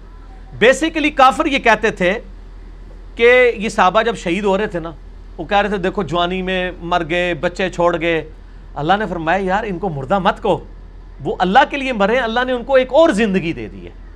یہ کافروں کو یہ بات بتائی گئی تھی کہ جو اللہ کی راہ میں مارے جائیں، ان کو مردہ مت سمجھو۔ تم ان پہ افسوس کر رہے ہو۔ مر گئے بچے چھوڑ گئے بیویاں بیوہ ہو گئیں خاندان اجڑ گیا نا نا اللہ نے ان کو بہت بڑی زندگی دے دی ہے باقی اگر اس کا کوئی یہ مطلب لے کہ دنیاوی اعتبار سے وہ مردہ نہیں تھے اگر وہ مردہ نہیں تھے تو ان کی بیویوں نے نکاح کیوں کیے ہیں بعد میں ام سلمہ کا جب خامن فوت ہوا ہے تو اس نے نبی علیہ السلام کے ساتھ شادی کیوں کر لی ہے امہات المومنین میں سے ہے نا خامن کو مردہ ہی مانا ہوا ہے نا زندہ بندے کی بیوی کسی دوسرے کے ساتھ شادی کرتی ہے مانا ہوا ہے نا نبی علیہ السلام کی بیویاں کو جو دوسروں سے شادی کی نہیں ہے، اس کی ریزن یہ نہیں ہے کہ نبی علیہ السلام کی مبارک زندگی ہے۔ نہیں، اس کی ریزن قرآن میں آئی ہے النبی اولا بالمؤمنین من انفسهم وازواجه امهاتهم نبی کی بیویاں امت کی مائیں ہیں۔ چونکہ ماں کے ساتھ نکاح نہیں ہو سکتا، اس لیے وہ نکاح منع ہے۔ ورنہ کیا نبی علیہ السلام کی وفات کے اوپر ان کی بیویوں نے سوگ نہیں کیا؟ سر سو کیا نا؟ حتیٰ کہ مسلم شریف میں آتا ہے کہ امات المومنین نے اپنے بال بھی چھوٹے کرا کے کندھے تک کروا دیے تھے کہ ہمارا تو خامن مار گیا ہم تو زینت ہی نہیں کر سکتے کسی کے لیے۔ امات المومنین تو پوری زندگی سوگ میں رہی ہیں حضور کی فات کے بعد۔ تو سوگ جو ہے وہ فوت شدہ کا ہوتا ہے یا زندہ بندے کا؟ نام ذکر کرتے تھے، رونا شروع کر دیتی تھی۔ دنیا سے تو فوت ہوئے ہیں نا، بخاری مسلم سے میں نے ثابت کیا ہے کہ حضرت ابو بکر صدیق کا جو پہلا خطبہ ہے بخاری کے اندر، کتاب المغازی چیپٹر میں۔ انہوں نے آگے قرآن کی آیت پڑھی ہے انکا میتون و انہم میتون بے شک اے نبی، تمہیں بھی موت آنی ہے، تمہارے مخالفین کو بھی موت آنی ہے۔ پھر پڑھا، وما محمد اللہ رسول۔ محمد تو نہیں، مگر اللہ کے رسول۔ اگر یہ فوت ہو جائیں یا جنگ میں شہید کر دیے جائیں، شہید تو میں ترجمہ کر رہا ہوں، وہاں تھا، موت آ جائے یا قتل کر دیجیے کیا دین چھوڑ دو گے؟ اور پھر آپ نے فرمایا اللہ لوگوں آگاہ ہو جو من کانا یعبد محمدن فإن محمد قد مات۔ جو کوئی محمد کی عبادت کرتا تھا، جان لے کہ محمد صلی اللہ علیہ وسلم مات کا لفظ ہے۔ مات کا ترجمہ کیا ہوگا؟ وصال شریف یا موت شریف؟ مات عربی کا لفظ ہے۔ وفات کا لفظ بھی نہیں۔ آپ صلی اللہ علیہ وسلم کو موت آ گئی ہے۔ کسی سے ابھی نے نکاح جی یا آپ نے نبی علیہ السلام کو مردہ کہہ دیا، آپ گستاخ رسول ہو گئے ہیں۔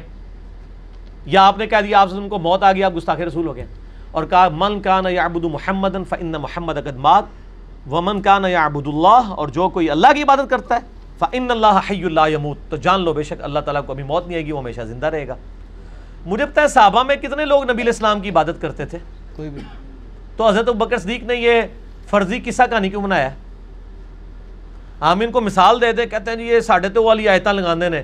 وہ جڑی آیت ہے ہی کوئی نہیں سی وہ پہلے حضرت بکر صدیق نے خود بنائی۔ یہ آیت تھی۔ کہ جو محمد کی عبادت کرتا تھا وہ جان لے کے ماں۔ اور محمد کی عبادت تو کوئی کرتا ہی نہیں تھا صلی اللہ علیہ وآلہ وسلم۔ نہ آج کوئی کرتا ہے۔ اتنا بڑا فیبریکیٹڈ جملہ بنایا حضرت بکر صدیق نے۔ اصل میں ان کے دماغ کھولنے کے لیے۔ کیونکہ حضرت بکر صدیق کو وہ بخاری والی حدیث پتہ تھی کہ دیکھنا میرے امتیوں، میری شان کو اس طرح بلند نہ کرنا جس طرح عیسیٰ ابن مریم کے ماننے والوں نے کیا۔ میں اللہ کا بندہ اور اس کا رسول ہوں، مجھے اللہ کا بندہ اور اس کا رسول کہنا۔ اصل میں اس انسانیت نے ایک بہت بڑا رسک فیکٹر انوالو ہو چکا ہے۔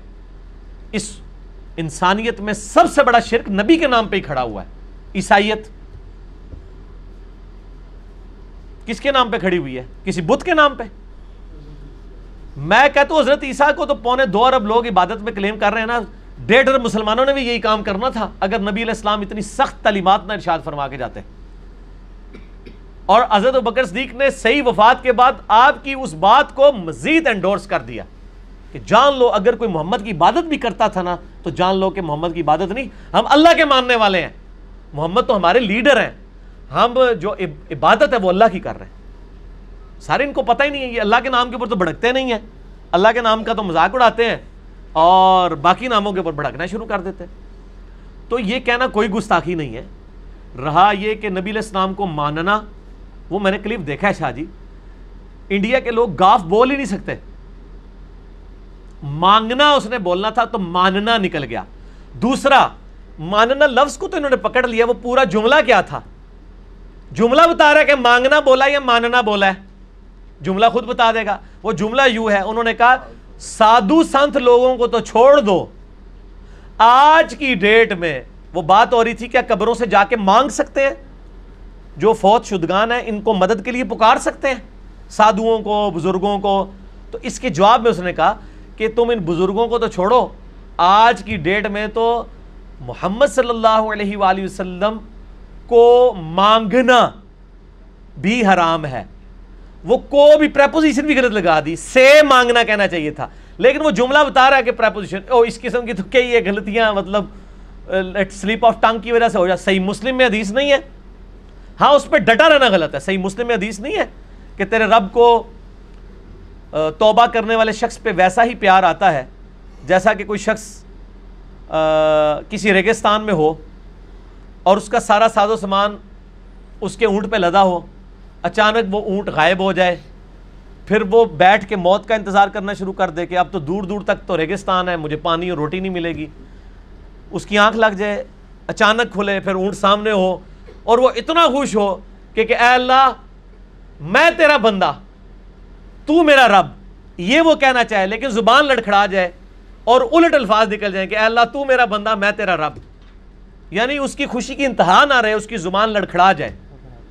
اس شخص سے زیادہ اللہ کو خوشی ہوتی ہے جب کوئی شخص اللہ کی طرف توبہ کرتا ہے۔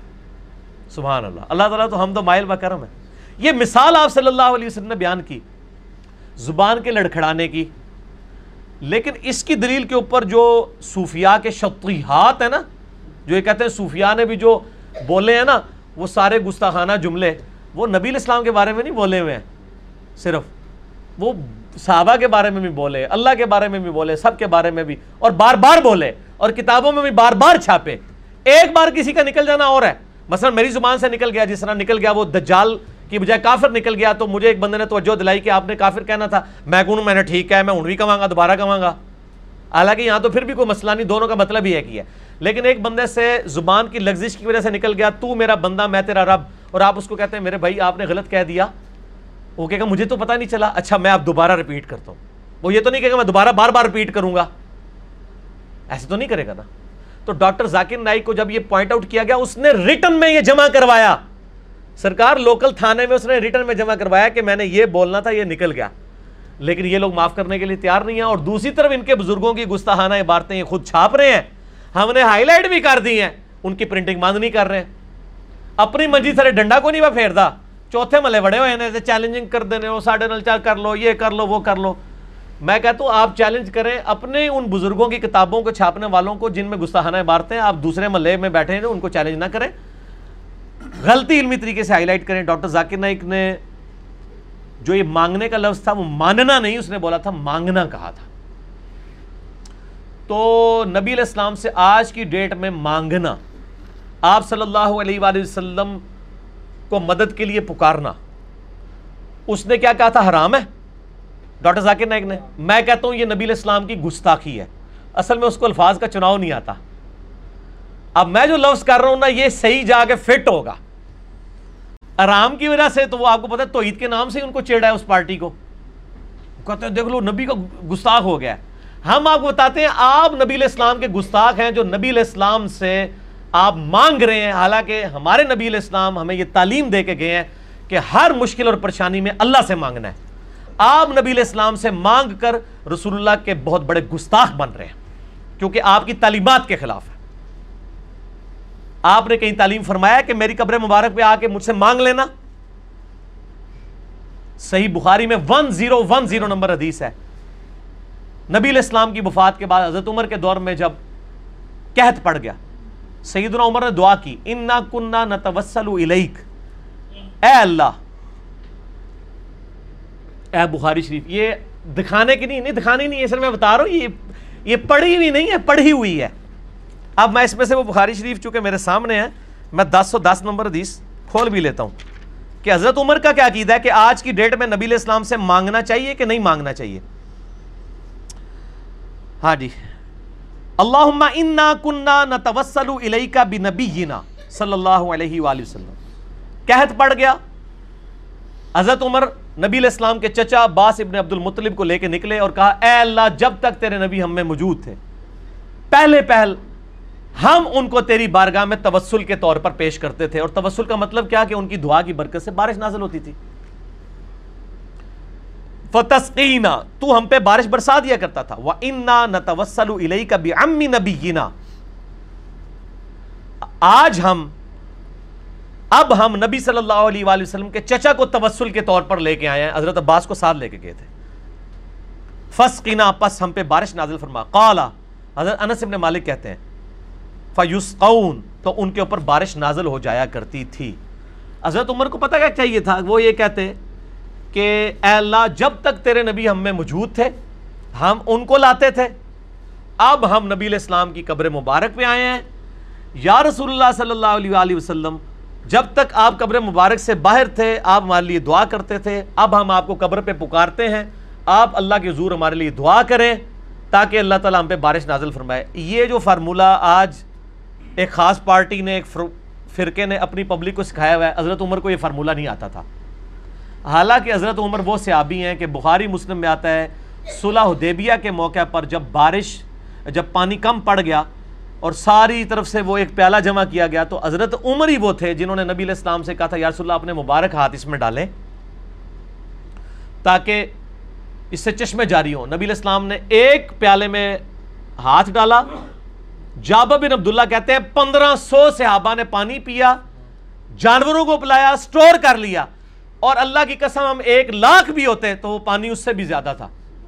حضرت عمر یہ کام کروا چکے تھے۔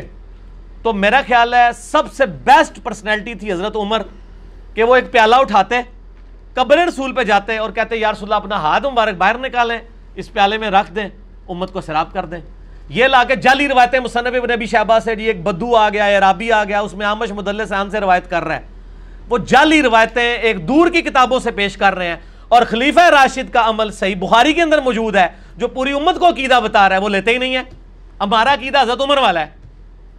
ان کو تو وسوسہ بھی نہیں آیا کہ میں جا کے قبر مبارک پہ کہوں یا رسول اللہ، میں نے تو یاد ہوگا آپ کو، میں نے صلح حدیبیہ کے موقع پہ بھی آپ سے یہ چشمے جاری کروائے تھے۔ آپ مہربانی فرمائیں۔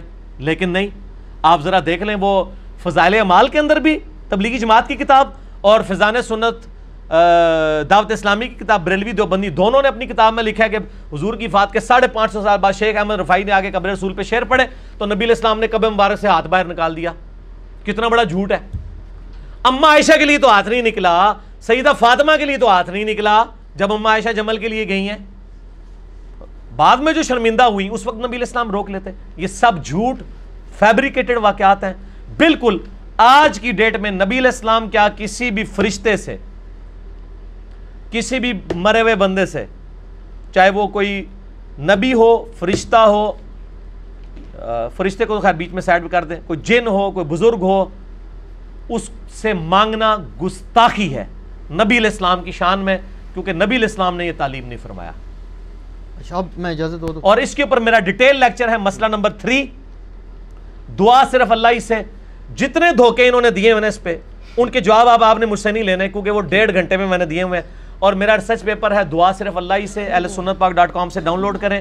اور اسی کی ایکسٹینشن ہے، وسیلہ اور توسل کے صحیح احکام و مسائل۔ وسیلے کو ہم بھی مانتے ہیں۔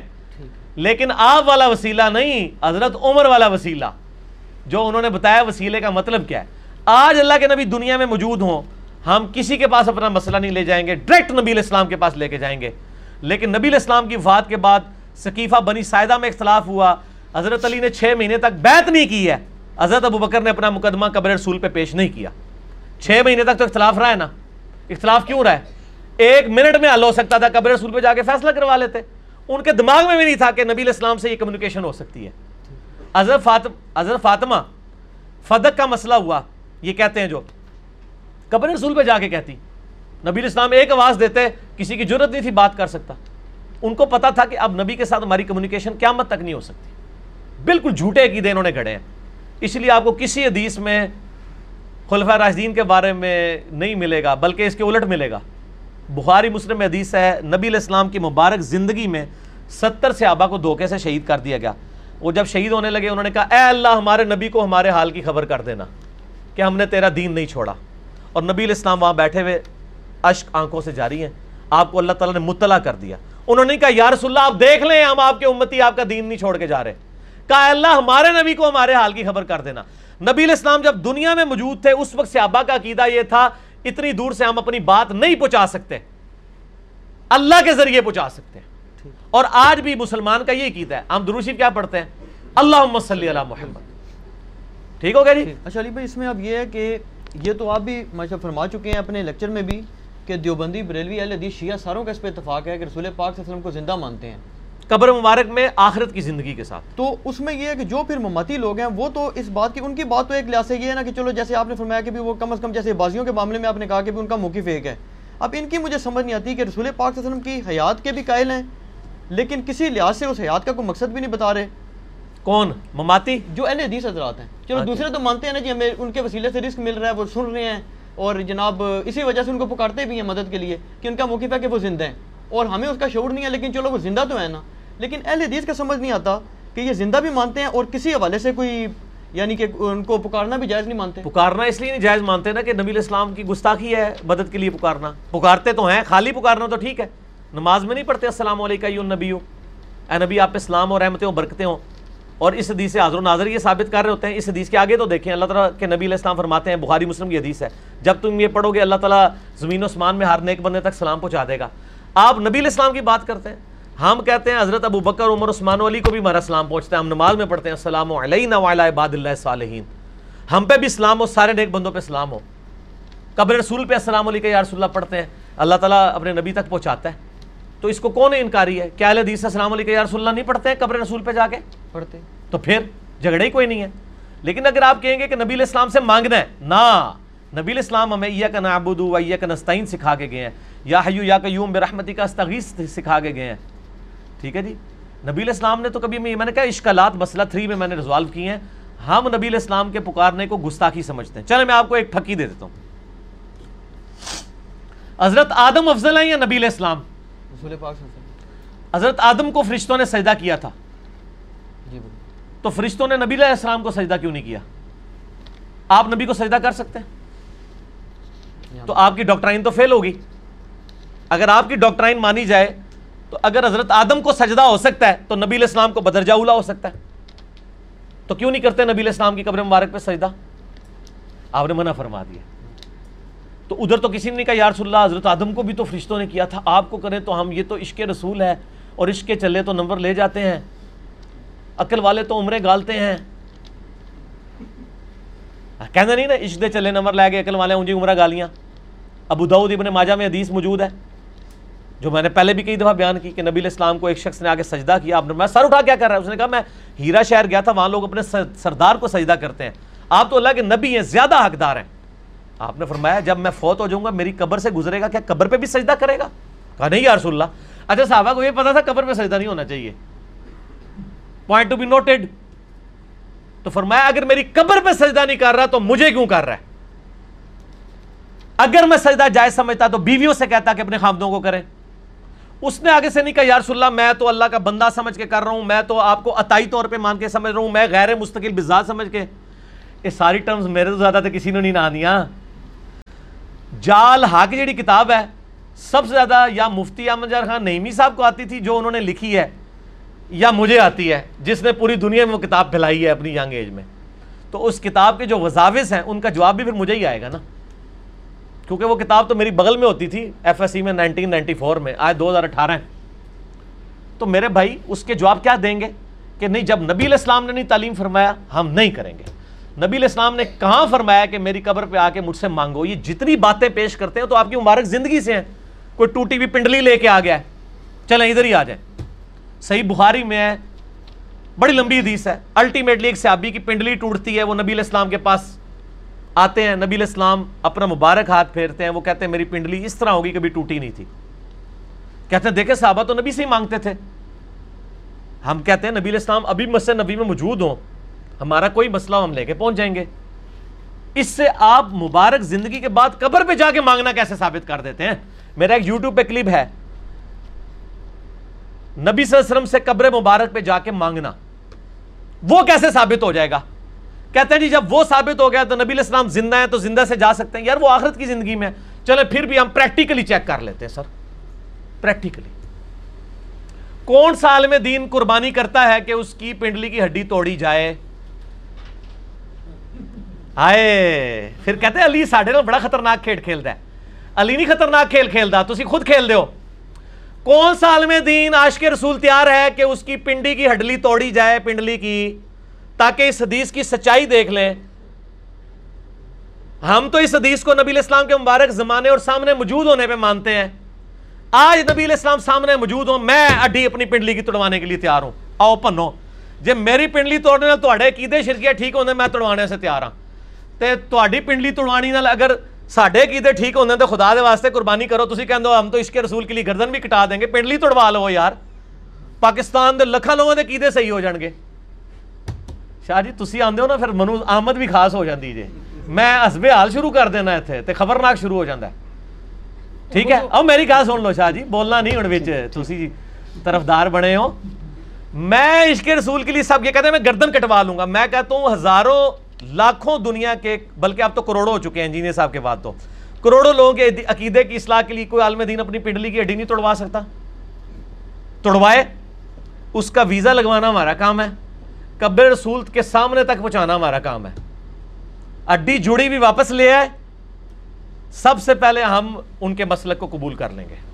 اور اگر اڈی نہ جڑے تو وہ وہاں کھڑے ہو کے اعلان کرے کہ ہمیں حدیثوں کی غلط انٹرپٹیشن ہمارے باپوں نے بتائی تھی۔ تو اڈا سارے دا کے خیال ہے کہ جڑ جائے گی؟ پاوے وہ کعبے لے جائے اتنے بھی نہیں جڑے گی۔ اگر سانو ایک ہوا نا، کعبے لے جاؤ۔ تو کعبے دے رب دا بھی دعویٰ نہیں کہ میں تروڑاں گا۔ قرآن میں کہیں آیا ہے کہ بچوں کے خطرے کرانے ہو تو مجھ سے دعا کرو، میں راتوں رات خطرے کر دوں گا۔ نبی علیہ السلام نے طریقہ بتایا ہے کہ خطرہ اس طرح کروایا جائے گا۔ دنیا کو اللہ نے اسباب کے ساتھ جوڑا ہے۔ نبیوں کے ذریعے معجزات ظاہر ہوتے ہیں، وہ لادا معاملہ۔ اور نبی جب دنیا میں ہوتے ہیں، جب آخرت کی زندگی میں چلے گئے، تو پھر میں نے شاہ جی میں نے تو قلم ہی توڑ دیا میں نے تو گورے والی بات کی ہے۔ اے گھوڑا تے اے میدان ان کیڑا بندہ تیار ہے؟ گھوڑا بننے واسطے۔ کہ اپنی پنڈلی توڑوائے، تو انہوں اسی لے جانے تو چیک کر لیتے ہیں۔ تو آپ کو بھی پتا ہے اور ان کو بھی پتا ہے کہ نہیں جڑے گی۔ تو اس کا مطلب ہے آپ حدیث کی غلط انٹرپٹیشن بیان کر رہے ہیں۔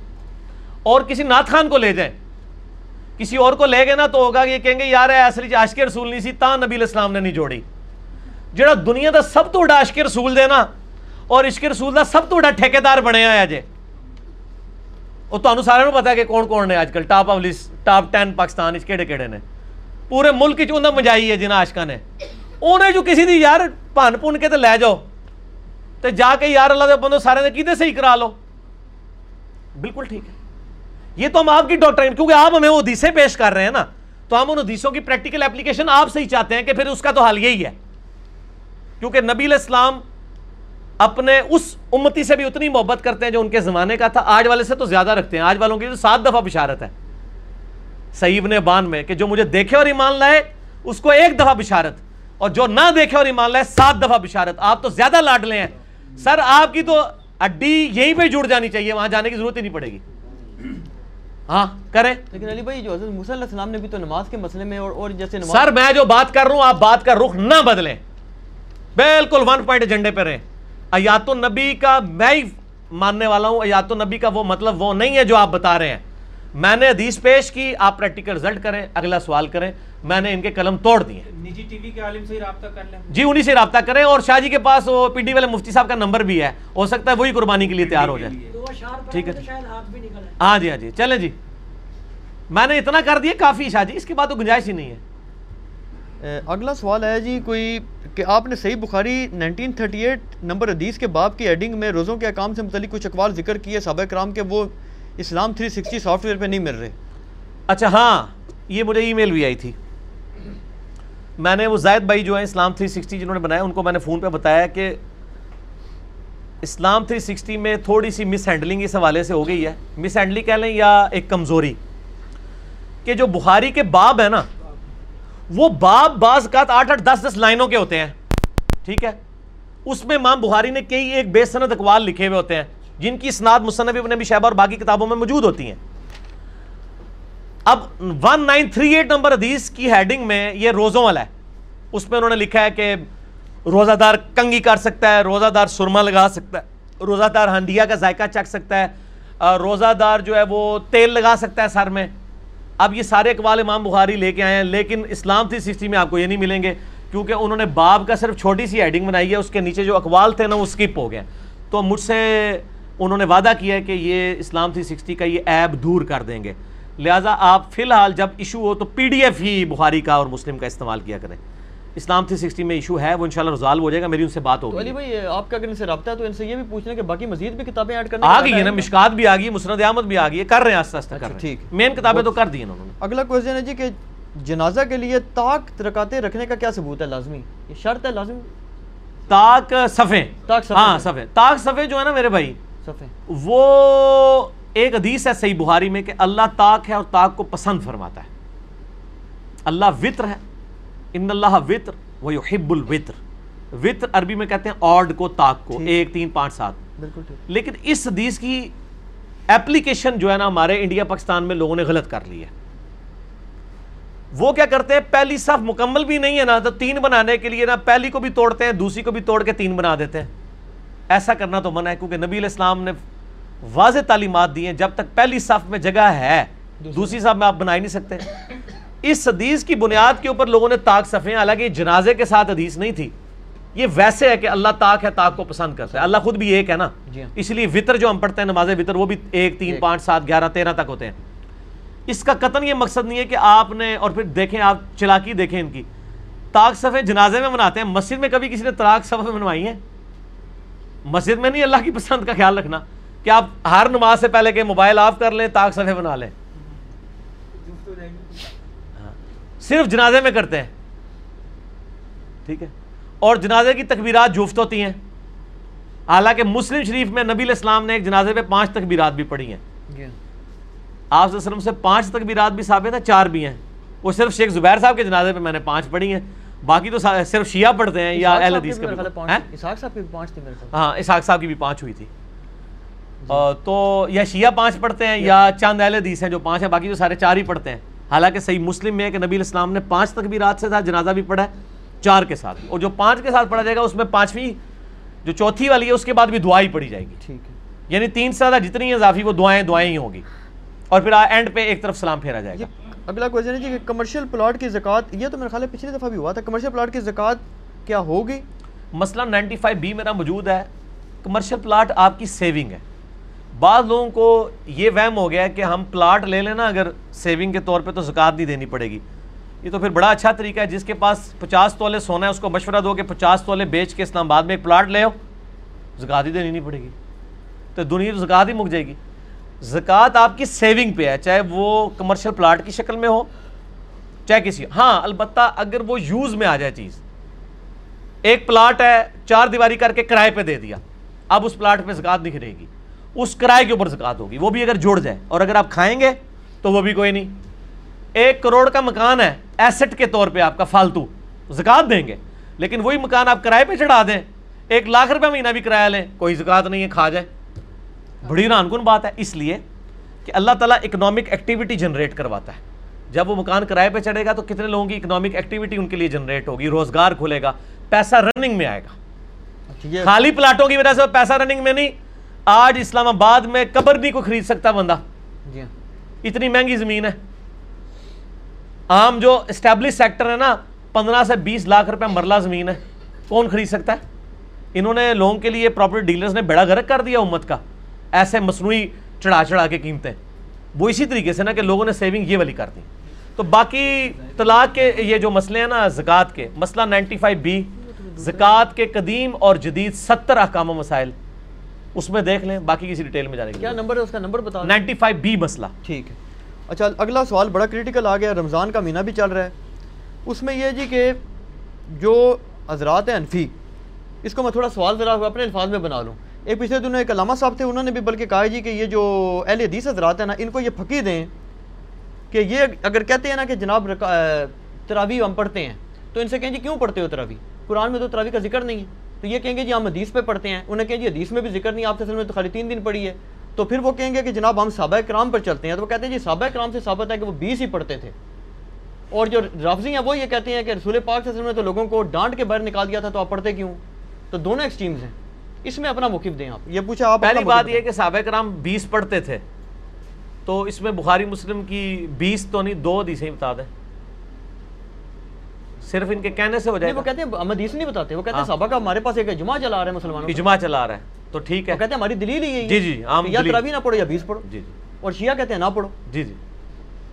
پہلے تو سنیے سے لڑ لیں پھر شیعوں سے بھی لڑتے ہیں۔ پہلی بات یہ ہے کہ اس رویرس پہ حدیث کی پہلی کتاب ہے الموتا امام مالک۔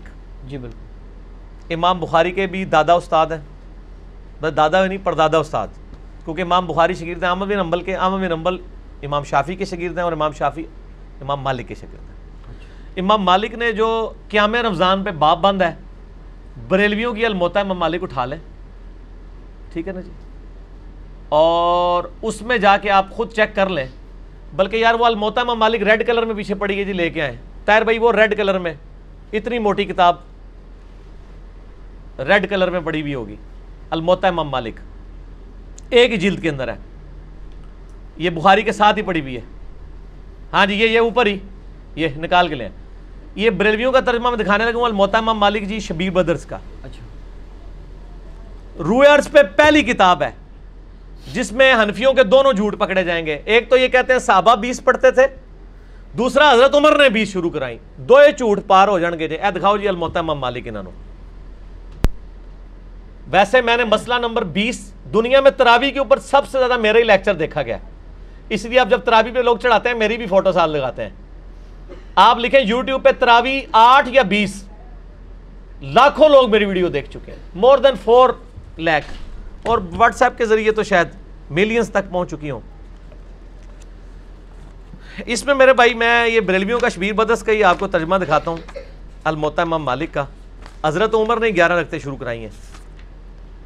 صحیح بخاری میں تو یہ ہے کہ حضرت عمر فاروق رضی اللہ تعالیٰ نے ڈیوٹی لگائی تھی ابئی ابن کعب کی اور تمیم داری کی کہ لوگوں کو گیارہ رکھتے، لوگوں کو تراوی پڑھائیں۔ اور یہ حدیث امام بخاری نے امام مالک سے لی ہوئی ہے۔ امام مالک ایک حدیث اور لے کے آئے ہیں۔ اور اس حدیث کے راوی ہیں صاحب ابن یزید صحابی۔ سند بڑی سیدھی سی ہے۔ امام مالک سکہ اور صدوق، امام مالک کا استاد ہے محمد ابن یوسف، جو صحابی رسول صاحب ابن یزید کا بیٹا ہے اور وہ تابعی ہے۔ اور محمد بن یوسف کی صاحب بن یزید سے حدیثیں بخاری میں بھی موجود ہیں۔ لہٰذا بخاری مسلم کی گولڈن چین پہ یہ روایت ہے۔ اس ایک صفحے پہ اس کی عربی بھی نظر آئے گی انشاءاللہ اللہ کے فضل سے۔ اور گیارہ رکتوں والا بھی نظر آئے گا کہ حضرت عمر نے گیارہ رکھتے شروع کرائیں۔ ٹھیک ہے جی آگے جانے کی ضرورت ہی نہیں۔ اس کا چیپٹر یہ ہے، قیام رمضان، نماز تراوی کا بیان، اور نیچے یہ بریلویوں نے کیا ہے، میں نے نہیں کوئی تعریف کی ہوئی ہے، یہ ذرا سرکار ان کو دکھا دے میں تھوڑا آگے ہو جاتا ہوں تاکہ آپ کو نظر آ جائے۔ ٹھیک ہے جی یہ والا صفحہ نیچے والا، یہ۔ جہاں میں انگلی کر رہا ہوں نا، یہ دو سو ترپن نمبر وائد جس کو میں نے انسرکل کیا ہے، اس کو آپ تسلی سے کور کریں جی پورا زوم جتنا کر سکتے ہیں، کریں۔ نمبر کون سا لیے 253 نمبر ہے بریلویوں والے اس میں الموتمہ مالک میں، شبیر بدس کی۔ ٹھیک ہوگا جی؟ سنیں، صاحب نے جزیز سیابی رضی اللہ تعالیٰ فرماتے ہیں کہ حضرت عمر فاروق رضی اللہ تعالیٰ نے حضرت عبی ابن کعب اور تمیم داری کو گیارہ رکھتے پڑھانے کا حکم دیا۔ مزید فرماتے ہیں کہ امام ایک رکت میں سو سو آیات تلاوت کرتا تھا اور ہم لوگ لکڑی کے سہارے کھڑے رہتے تھے اور فجر کے قریب ہی نماز سے فارغ ہوتے تھے۔ قیام اللیل کا لفظ ہے، تراوی کا لفظ تو محدثین نے استعمال کیا، اصل لفظ ہے قیام اللیل۔ اور اس کے اوپر باب ہے قیام رمضان۔ اچھا۔ یہ روایت حضرت عمر کی گیارہ شروع کروانے کو بتا رہی ہے اور صحابہ کی گیارہ کو بتا رہی ہے۔ اب یہ بتائیں، بیس والی روایت ہماری مین سٹریم کی کس کتاب میں ہے؟ بخاری سے لے کے ابن ماجہ تک۔ المتامہ مالک بھی بیچ میں شامل کر لیں، مسند احمد بھی شامل کر لیں۔ لے کے ہیں وہ روایت۔ یہ لے لے کے آتے ہیں مصنف ابن ابی شہبہ سے۔ پہلے تو یہ مانے کہ ان کی والی روایتیں کوئی نہیں بخاری مسلم ہے۔ ہمارے پاس تو بخاری مسلم میں موجود ہیں عائشہ کی بھی۔ میں نے اس لیے کہا، میرا کلپ لاکھوں لوگ دیکھ چکے ہیں، تراوی بیس یا آٹھ۔ میں نے ایک ترتیب سے مقدمہ پینتالیس منٹ میں سمجھایا ہے۔ فی الحال تو چونکہ ایک جھوٹ تھا، ایک جھوٹ کے لیے تین لائنیں کافی ہیں۔ المحتمہ مالک انہوں کو تسی اپنا جعلی جڑا اجماع بنایا جائے نا، بند کمرے بہ کے بوجھ پا کے رکھو۔ انہی سے پوچھیں کہ امام مالک کیا اکتالیس رکھتے نہیں پڑھتے تھے نوافل کے طور پہ؟ ہم، ہمیں بیس سے چڑھ نہیں ہے۔ ہم کہتے ہیں چالیس پڑھے سو پڑھے کوئی مسئلہ نہیں۔ نفلی نماز ہے۔ آپ نے بیس فکس کیے غلط ہے۔ نبی الاسلام کی رمضان یا غیر رمضان گیارہ رکھتے ہوتی تھی۔ تابعین سے بیس رکت بھی ثابت ہے، اکتالیس بھی ثابت ہے، زیادہ بھی ثابت ہے۔ پڑھے ہم تو بیس کے کبھی مخالف نہیں رہے ہیں۔ ہم یہ کہتے ہیں اور پھر یہ ہمیں مثال دیتے ہیں، ارمین میں بیس ہوتی ہیں۔ تو آپ بھی کریں۔ ارمین میں تو امین بھی اونچی ہوتی ہے۔ تو آپ بھی کریں۔ ارمین میں تو رف الدین بھی ہوتا ہے۔ آپ بھی کریں۔ ہرمین میں تو اقامت بھی اکیری ہوتی ہے، آپ بھی شروع کریں۔ نال ٹھوس ہو جان گے سا ہی نہیں نکلے گا۔ انہوں نے جی دلائل دیکھنے ہیں تو تسی بھی اپنے دلائل لے آؤ نا۔ ارمین دی دوست کس کو لگاتے ہیں آپ؟ اور ارمین میں بھی صرف مکے، مدینے میں، مسجد الحرام و مسجد نبی میں بیس ہوتی ہیں، باقی پورے سعودیہ میں، مکے، مدینے میں بھی۔ ایون خانہ کعبہ سے واکنگ ڈسٹنس پہ باب العمرہ کی طرف جو مسجد ہے، چھوٹی سی، اس میں بھی گیارہ رکت ہوتی ہے۔ پورے سعودیہ میں گیارہ رکت ہوتی ہے، سر۔ ارمین میں ہوتی ہے اور وہاں بھی گیارہ رکت شروع کرائی تھی سعودی حکومت نے۔ بعد میں انہوں نے پنگا کیا یہ لڑائی کرتے تھے وہاں جا کے تو انہوں نے پھر دو امام مقرر کر کے کسی طریقے سے ان سے جان چھڑائی بھی ہے۔ ان کے جو فتوے ہیں نا امام کعبہ یہ امام کعبہ کو دعوتیں تو دیتے ہیں نا یہاں پہ۔ امام کعبہ کے فتوا بتائیں نا کیا ہے۔ گیارہ رکت کے اوپر ہے یا بیس کے اوپر ہے تو بال فی الحال تو ایک جھوٹ تھا۔ ہاتھی کے پاؤں میں سب کا پاؤں۔ ان کا جھوٹ تھا کہ حضرت عمر نے بیس شروع کرائی۔ میں نے الموتا مالک سے ثابت کیا کہ حضرت عمر نے گیارہ شروع کروائی۔ ٹھیک ہے جی؟ اس سے آگے ایک اور روایت ہے یزید بن رومان والی۔ اس میں وہ کہتا ہے کہ حضرت عمر کے زمانے میں لوگ بیس پڑھتے تھے وہ اس سے آگے ہے اس میں روایت ہے۔ سند صحیح نہیں سند کوئی نہیں یزید بن رومان نے حضرت عمر کا زمانے نہیں پایا منقطع روایت ہے۔ میں اس لیے بتا رہا ہوں کہ کل کوئی پبلک کو دھوکا دیں گے علی نے ساڑی علی نہیں دسی۔ علی نو پتا نے تواڈے علیاں اور یہ تواڈے علیاں نو پہلے میرے علیاں ہی ہوندیاں سن۔ منو پتا نہیں سی کہ وہ تواڈے علیاں نے۔ اس واسطے میرے علیاں ہوندیاں سن۔ ٹھیک ہے نا ہن نہ تواڈے علیاں نے میرے علیاں اچھا آپ شیعوں کا بھی جواب دے دینا جو بدعت کہتے ہیں وہ کہتے ہیں رسول پاک صلی اللہ علیہ وسلم شیعہ بھی بدت کہتے ہیں اور آپ کے غمدی صاحب بھی بدت کہتے ہیں اور آپ کے مولانا ساک صاحب بھی بدت کہتے ہیں شیعہ کے تو صرف کندھے پہ رکھ کے نہ چڑھائیں نہیں غامدی صاحب نہ نہ نہ جی جی غامدی صاحب نے تو ابھی کلپ آیا ان کے سرے سے کوئی نماز ہی نہیں ہے غامدی صاحب نے جو کچھ کہا بالکل ٹھیک کہا کہ تراوی علادہ سے کوئی نماز نہیں ہے یہ نبی الاسلام پہ نماز فرض تھی یہ نفلی نماز ہے پڑھ لیں تو سواب غامدی صاحب کا جو کلپ شیعہ نے بھی اپلوڈ کیا ہے میں اس کلپ کے ساتھ ہوں۔ جب آپ نیریٹو اتنا جعلی کھڑا کریں گے نا تو کاؤنٹر نیریٹو اسی طریقے سے آئے گا۔ جب آپ اپنی پبلک کو یہ کہیں کہ جو تراوی نہیں پڑھتا اس کا روزہ ہی نہیں ہوتا تو سر پھر غامدی آپ کو صحیح اللہ تعالیٰ نے آپ کے اوپر مسلط کیا کہ وہ کہہ رہا ہے سرے سے نماز ہی نہیں ہے۔ بالکل ٹھیک کہہ رہا ہے۔ نمازیں دن رات میں کتنی ہیں شاہ جی؟ اور رمضان میں پانچ ہوتی ہیں چھ ہوتی ہیں۔ پانچ۔ تو تراوی سرے سے نماز ہی نہیں ہے تو نفلی نماز ہے۔ اور یہ تو بخاری مسلم میں ہے کہ نبی الاسلام نے ڈانٹا تھا۔ بالکل صحیح ہے۔ آپ نے یہ ڈانٹا تھا کہ میرے ساتھ آ کے نہ شامل ہو علادہ سے پڑھو۔ ہم بھی حضرت عمر نے بھی جو صحیح بخاری میں آتا ہے تراوی شروع کرائی ہے۔ حضرت عمر نے تو خود پڑھی نہیں جماعت سے۔ انہوں نے کہا اس سے بہتر وہ ہے جو لوگ اپنے اس لیے میں نے کہا تھا میرا وہ کلپ دیکھیں۔ اب آپ وہ ساری باتیں جو میں نے چالیس منٹ کے کلپ پہ کی ہیں میرا ٹائم نہ ضائع کریں اگلا سوال کریں۔ ٹھیک۔ ہو گیا؟ ٹھیک ہو گیا؟ اس میں وہ یہ کہتے ہیں کہ چاروں ائمہ جو ہیں بیس رکعت پر متفق ہیں۔ اور چودہ سو سال اور یار کہاں سے متفق ہیں یہ امام آ گیا بات ختم ہوگی سر چھوڑ دیں چودہ سو سال سے عملی سر بات ہی ختم ہو گئی چاروں عام- بات ہی غلط ہو گئی کہ آخ- آخری بات وہ انگریز بزرگوں سے سینہ بسینہ چلی آ رہی ہے اور آپ یہ سوچیں کہ اگر انگریز مسلمان ہو جائے تو وہ یہ کیا کہے گا کہ آپ ਤੁਸੀਂ یہاں ਮੈਨੂੰ بزرگ ਛੇੜ ਰਹੇ ਹੋ کیوں نہیں ہیں؟ ਤੁਹਾਨੂੰ ਪਤਾ ਹੈ ਮੈਂ ਬਜ਼ੁਰਗਾਂ ਦਾ ਮੁਖਾਲਫ ਹਾਂ ਇਸ ਵਾਸਤੇ ਤੁਸੀਂ ਮੈਨੂੰ ਟ੍ਰਿਗਰ ਕਰ ਰਹੇ ਹੋ ਮੈਨੂੰ ਰੋਜ਼ਾ ਲੱਗਿਆ 15 ਮਿੰਟ ਰਹਿ ਗਏ ਨੇ ਮੈਨੂੰ ਬਜ਼ੁਰਗਾਂ ਦੇ ਉੱਤੇ ਨਾ ਚੜਾਓ ٹھیک ہو گیا؟ انڈیویجول پہ تو شیعہ اے سوال دینا نا اپنے سوال جواب میں رکھیے گا۔ ٹھیک ہے۔ ابھی نہ چھیڑے مجھے۔ علی اس ٹائم میں کھادا پیتا ہونا نا پھر میں کر لوں گا تھوڑے بتاؤں دو دو ہاتھ۔ اچھا لیکن اس میں پہلے آؤ نجی چینل چھاڑ دو ایسا رنگ والا نجی چینل ہے؟ ہاں۔ وہ- اے دیکھ لے تیرے رنگ والی میں دکھائیا نجی چینل تیرے رنگ والی ہے۔ اچھا ایک گل سن۔ جی۔ مسئلہ یہ ہے جی۔ چاروں امام کیا ہے ایک امام تو میں نے بتا دیا۔ جھوٹ پکڑا گیا ہوں رہ گیا جی تین۔ پہلے یہ چار دی گنتی دوبارہ پوری کرو گے پھر اگلا سوال کرنا۔ پہلے کہنا نہیں وہ ساڑھے کو غلطی ہو گئی ہے۔ اور میرے بھائی یہ نفلی عبادت ہے اس کو اتنا بڑا جھگڑا بنایا ہوا ہے انہوں نے۔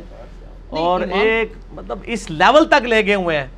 میں نے دیکھا اہل حدیث کو کوئی جھگڑا نہیں بناتے ہیں۔ آج تک اہل حدیث نے کسی کو کہا ہے کہ جی آپ جو ہیں وہ انفیوں کی مسجد میں گئے ہوئے ہیں تو آٹھ پڑھ کے نکل آیا کریں۔ الٹا اہل حدیث علماء یہ کہیں گے آپ بیس والوں کے پیچھے جاتے ہیں تو بیس پوری پڑھ کے ہیں اصل مقصد قرآن سننا ہے اور یہی میرا بھی موقف ہے۔ علی بھائی ایک اصولی بات آپ سے پوچھ لوں نفلی عبادت جماعت سے کرنا بدعت ہے یا نہیں؟ یہ بات۔ سنت ہے۔ بدت کیوں ہے؟ میرا اس کے اوپر بھی کلپ ہے۔ میں تو کہتا ہاں لیکن وہ کون سی جو آپ اس کو فرض کے درجے کے اوپر نہ لے جائیں؟ اگر کسی نے تراوی فرض کے درجے پہ بنا دی ہے نبی علیہ السلام نے تین دن جماعت سے پڑھی نا۔ وہ کہتے ہیں وہ تو جب جو شیعہ عالم نے ایک تقریر کی وہ کہتا ہے جی رسول پاک صلی اللہ علیہ وسلم نے تو ان کو وہ خود آ کے کھڑی ہوں آپ صلی اللہ علیہ وسلم اگر پڑھانی ہوتی تو جامعہ مسجد میں تشریف لے جاتے۔ وہ تو زبردستی کہتے ہیں اور آپ صلی اللہ علیہ وسلم نے ان کو ڈانٹ کے نکال دیا تو یہ سنت کہاں سے؟ ڈانٹ کے نہیں وہ اس طرح نہیں تھا۔ وہ آپ صلی اللہ علیہ وسلم غضبناک ہوئے اور آپ نے غضبناک ہونے کی وجہ یہ نہیں بتائی ہے۔ آپ نے بتایا کہ مجھے خطرہ ہے تم پہ فرض نہ ہو جائے۔ آپ نے یہ نہیں کہا کہ تم پڑھ کے کام غلط کر رہے ہو۔ اس پڑھنے کو غلط نہیں کہا آپ نے۔ تو الفاظ کے چناؤ میں ایک نقطے سے محرم سے مجرم بن جاتا ہے اور ایک کل سے قل بن جاتا ہے اور قل سے کل اور قلب سے قلب بن جاتا ہے۔ تو وہ بات میں نے اس لیے آپ کو پہلے ایک جملہ بولا تھا کہ پچاس منٹ کا مقدمہ پانچ منٹ میں میں آپ کو کیسے سمجھاؤں؟ آپ یوٹیوب سے رابطہ کریں اور لکھیں تراوی آٹھ یا بیس، آٹھ ڈیجٹ میں بیس میں۔ دنیا میں کسی مولوی کا کلپ تراوی کے اوپر اس سے زیادہ دیکھا گیا تو مجھے آپ نے بتا دینا ہے۔ جو فرقوں کے مولوی ہیں ان کا تو نہیں دیکھا گیا جڑا بغیر فرقے والے سارے نے دیکھا ہوا ہے۔ اور نیچے لوگوں کے کامنٹس بھی پڑھ لیجیے گا آپ کو پتہ چل جائے گا۔ اگلا سوال کسی جی- کے پاس جواب ہی نہیں ہے۔ ٹھیک۔ جزاک اللہ کہنا چاہیے جزاک اللہ خیر کہنا چاہیے۔ دیکھیں جی ترمزی میں ایک حدیث ہے کہ نبی صلی اللہ علیہ وآلہ وسلم نے فرمایا صحیح سنت سے کہ جو شخص مخلوق کا شکر ادا نہیں کرتا وہ اللہ کا شکر ادا نہیں کرتا۔ تو جب بھی آپ کے ساتھ کوئی نیکی کا معاملہ کرے آپ اسے جزاک اللہ کہا کریں۔ یہ کاف کش والا باریک ہے اور ہاں پہ وقف ہوگا۔ ترمزی میں ایک ضعیف روایت ہے کہ تم جب کسی کا شکر ادا کرو تو اچھے الفاظ میں تمہارا شکر شمار ہوگا، اگر تم کہو جزاک اللہ خیر لیکن روایت کمزور ہے۔ بخاری میں موجود ہے کہ سیدہ عائشہ کو ایک صحابی نے آگے کہا تھا جزاک اللہ ہی خیر وہ مونس کے لیے جزاک اللہ آئے گا۔ ایک صحابی نے دوسرے صحابی کو کہا جزاک اللہ خیر سب سے بہتر الفاظ یہی ہے لیکن صرف جزاک اللہ بھی کوئی بول دے تو جائز ہے۔ جزاک اللہ کا مطلب ہے، اللہ تمہیں اس کا بدلہ دے۔ جب آپ کو نے سخت گرمیوں میں افطاری کے بعد مجھے ٹھنڈا پانی پلایا اور میں نے آپ کو کہا جزاک اللہ اور آپ کہیں نہیں، اس نے مجھے بدوا دی ہے۔ پتہ نہیں، اس نے خیر والا جزاک اللہ کہا یا بد والا؟ تو کتنی بخش جاتی ہے قرآن میں تو ہے گمان سے بچو۔ گمان اکثر گناہ ہے۔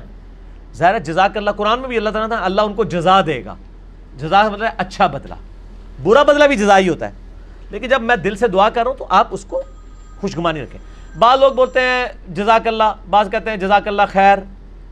یہ یہ لفظ اس طرح ہے، جزاک اللہ ہے یا جزاک اللہ خیر ہے۔ یہ لفظ ہے خیرن۔ را، الف، دو زبر، رن، تنوین۔ وقف ہوگا تو کیا بنے گا؟ خیر اور جمع کا سیگا ہوگا تو جزاکم اللہ خیر را الف زبر را. جیسے آتا ہے نا؟ ورائت الناس يدخلون فی دین اللہ افواجا لفظ افواجن افواجا جیم الف زبر جا بن جائے گا. تو یہ اہل حدیث، بعض اہل حدیث نے سلفی جو ہیں، انہوں نے یہ فتنہ اٹھایا ہے۔ ان کو آپ جزاک اللہ کہہ دینا تو وہ لگتا ہے آپ نے ان کو گالی دے دیا کہتا ہے، نہیں نہیں نہیں، یہ تو آپ نے غلط کہا۔ آپ جزاک اللہ خیر کہیں۔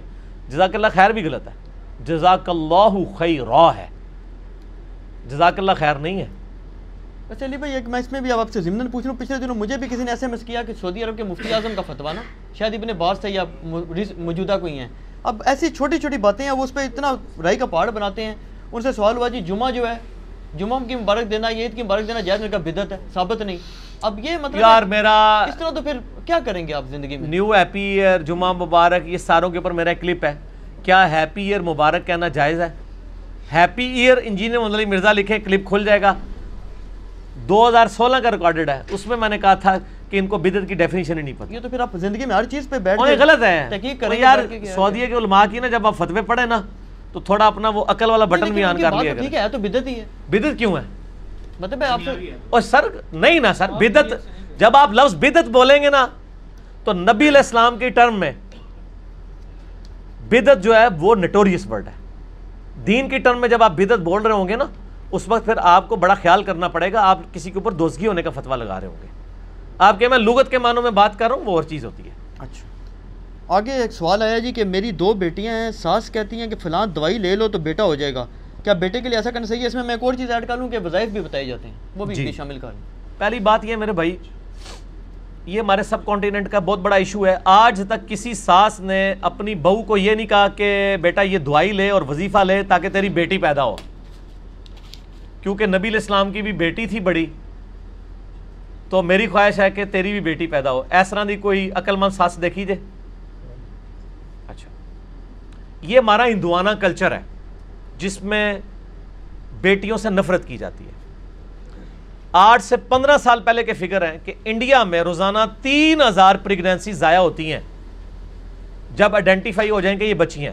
اسی لیے اس وقت انڈیا میں ایک سے ڈیڑھ کروڑ عورتیں مردوں سے زیادہ ہو چکی ہیں۔ مرد جو ہے نا وہ عورتوں سے زیادہ ہو چکے ہیں۔ بالکل۔ کیونکہ وہ بچیاں ضائع کرا دیتے ہیں۔ مار دیتے ہیں۔ اگر مارے نہ نا تو یہ برابر ہی رہے ہمیشہ۔ اللہ نے بیلنس کیا۔ وہ جو بخاری میں بھی آتا ہے قرب قیامت میں ایک مرد چا پچاس عورتوں کی کفالت کرے گا۔ ٹھیک ہے نا؟ کیونکہ پھر وہ اب یہ صورتحال ہو جائے گی جگ و جدل ہوگا اور یہ معاملات کھڑے ہو جائیں گے۔ اب مرد ویسے بھی تھوڑے رہ رہے ہیں اور ایشوز کھڑے ہو گئے ہیں۔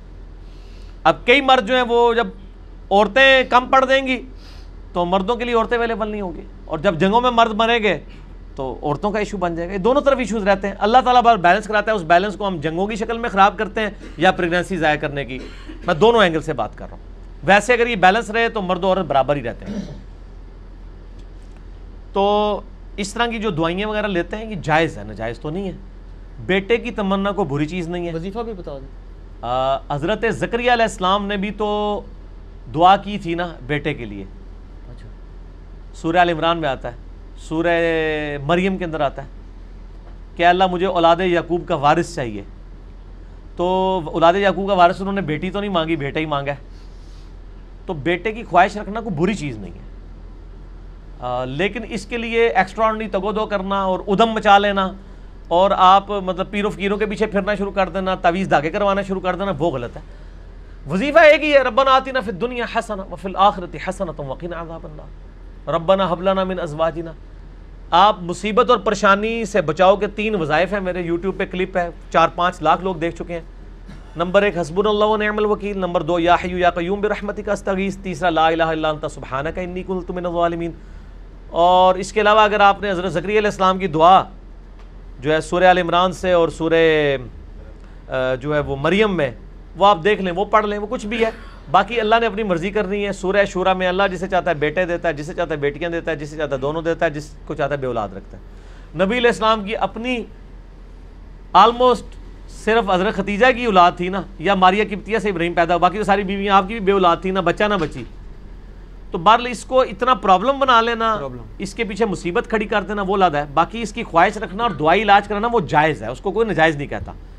لیکن مطلب یہ دونوں ایکسٹریم رویے ہیں۔ ان سے بچنا چاہیے۔ اب افطاری کے وقت میں تقریباً میرا خیال ہے پندرہ منٹ رہ گئے تو ہم اس کو روکتے ہیں۔ آپ کے یہ والے سوال ختم ہو گئے۔ ہاں چلے شکر ہے۔ باقی باقی سوال بعد میں کرتے ہیں۔ اور صبح جو شام کے اذکار ہیں وہ بھی آپ کریں۔ اس ٹائم کو یوٹیلائز کرتے ہوئے۔ سبحانک اللہم و بحمدک۔ اشہد ان لا الہ الا انت، استغفرک و اتوب الیک. وما علینا الا البلاغ المبین. باقی انشاءاللہ مجلس نمبر گیارہ جو ہے نا، وہ رات کو ریکارڈ ہوگی. آج یہ مجلس ٹین اس کے اوپر کمپلیٹ ہوگی، الحمدللہ. تو مجلس گیارہ میں جس نے بیٹھنا ہے افطاری کے بعد، وہ ضرور آئے.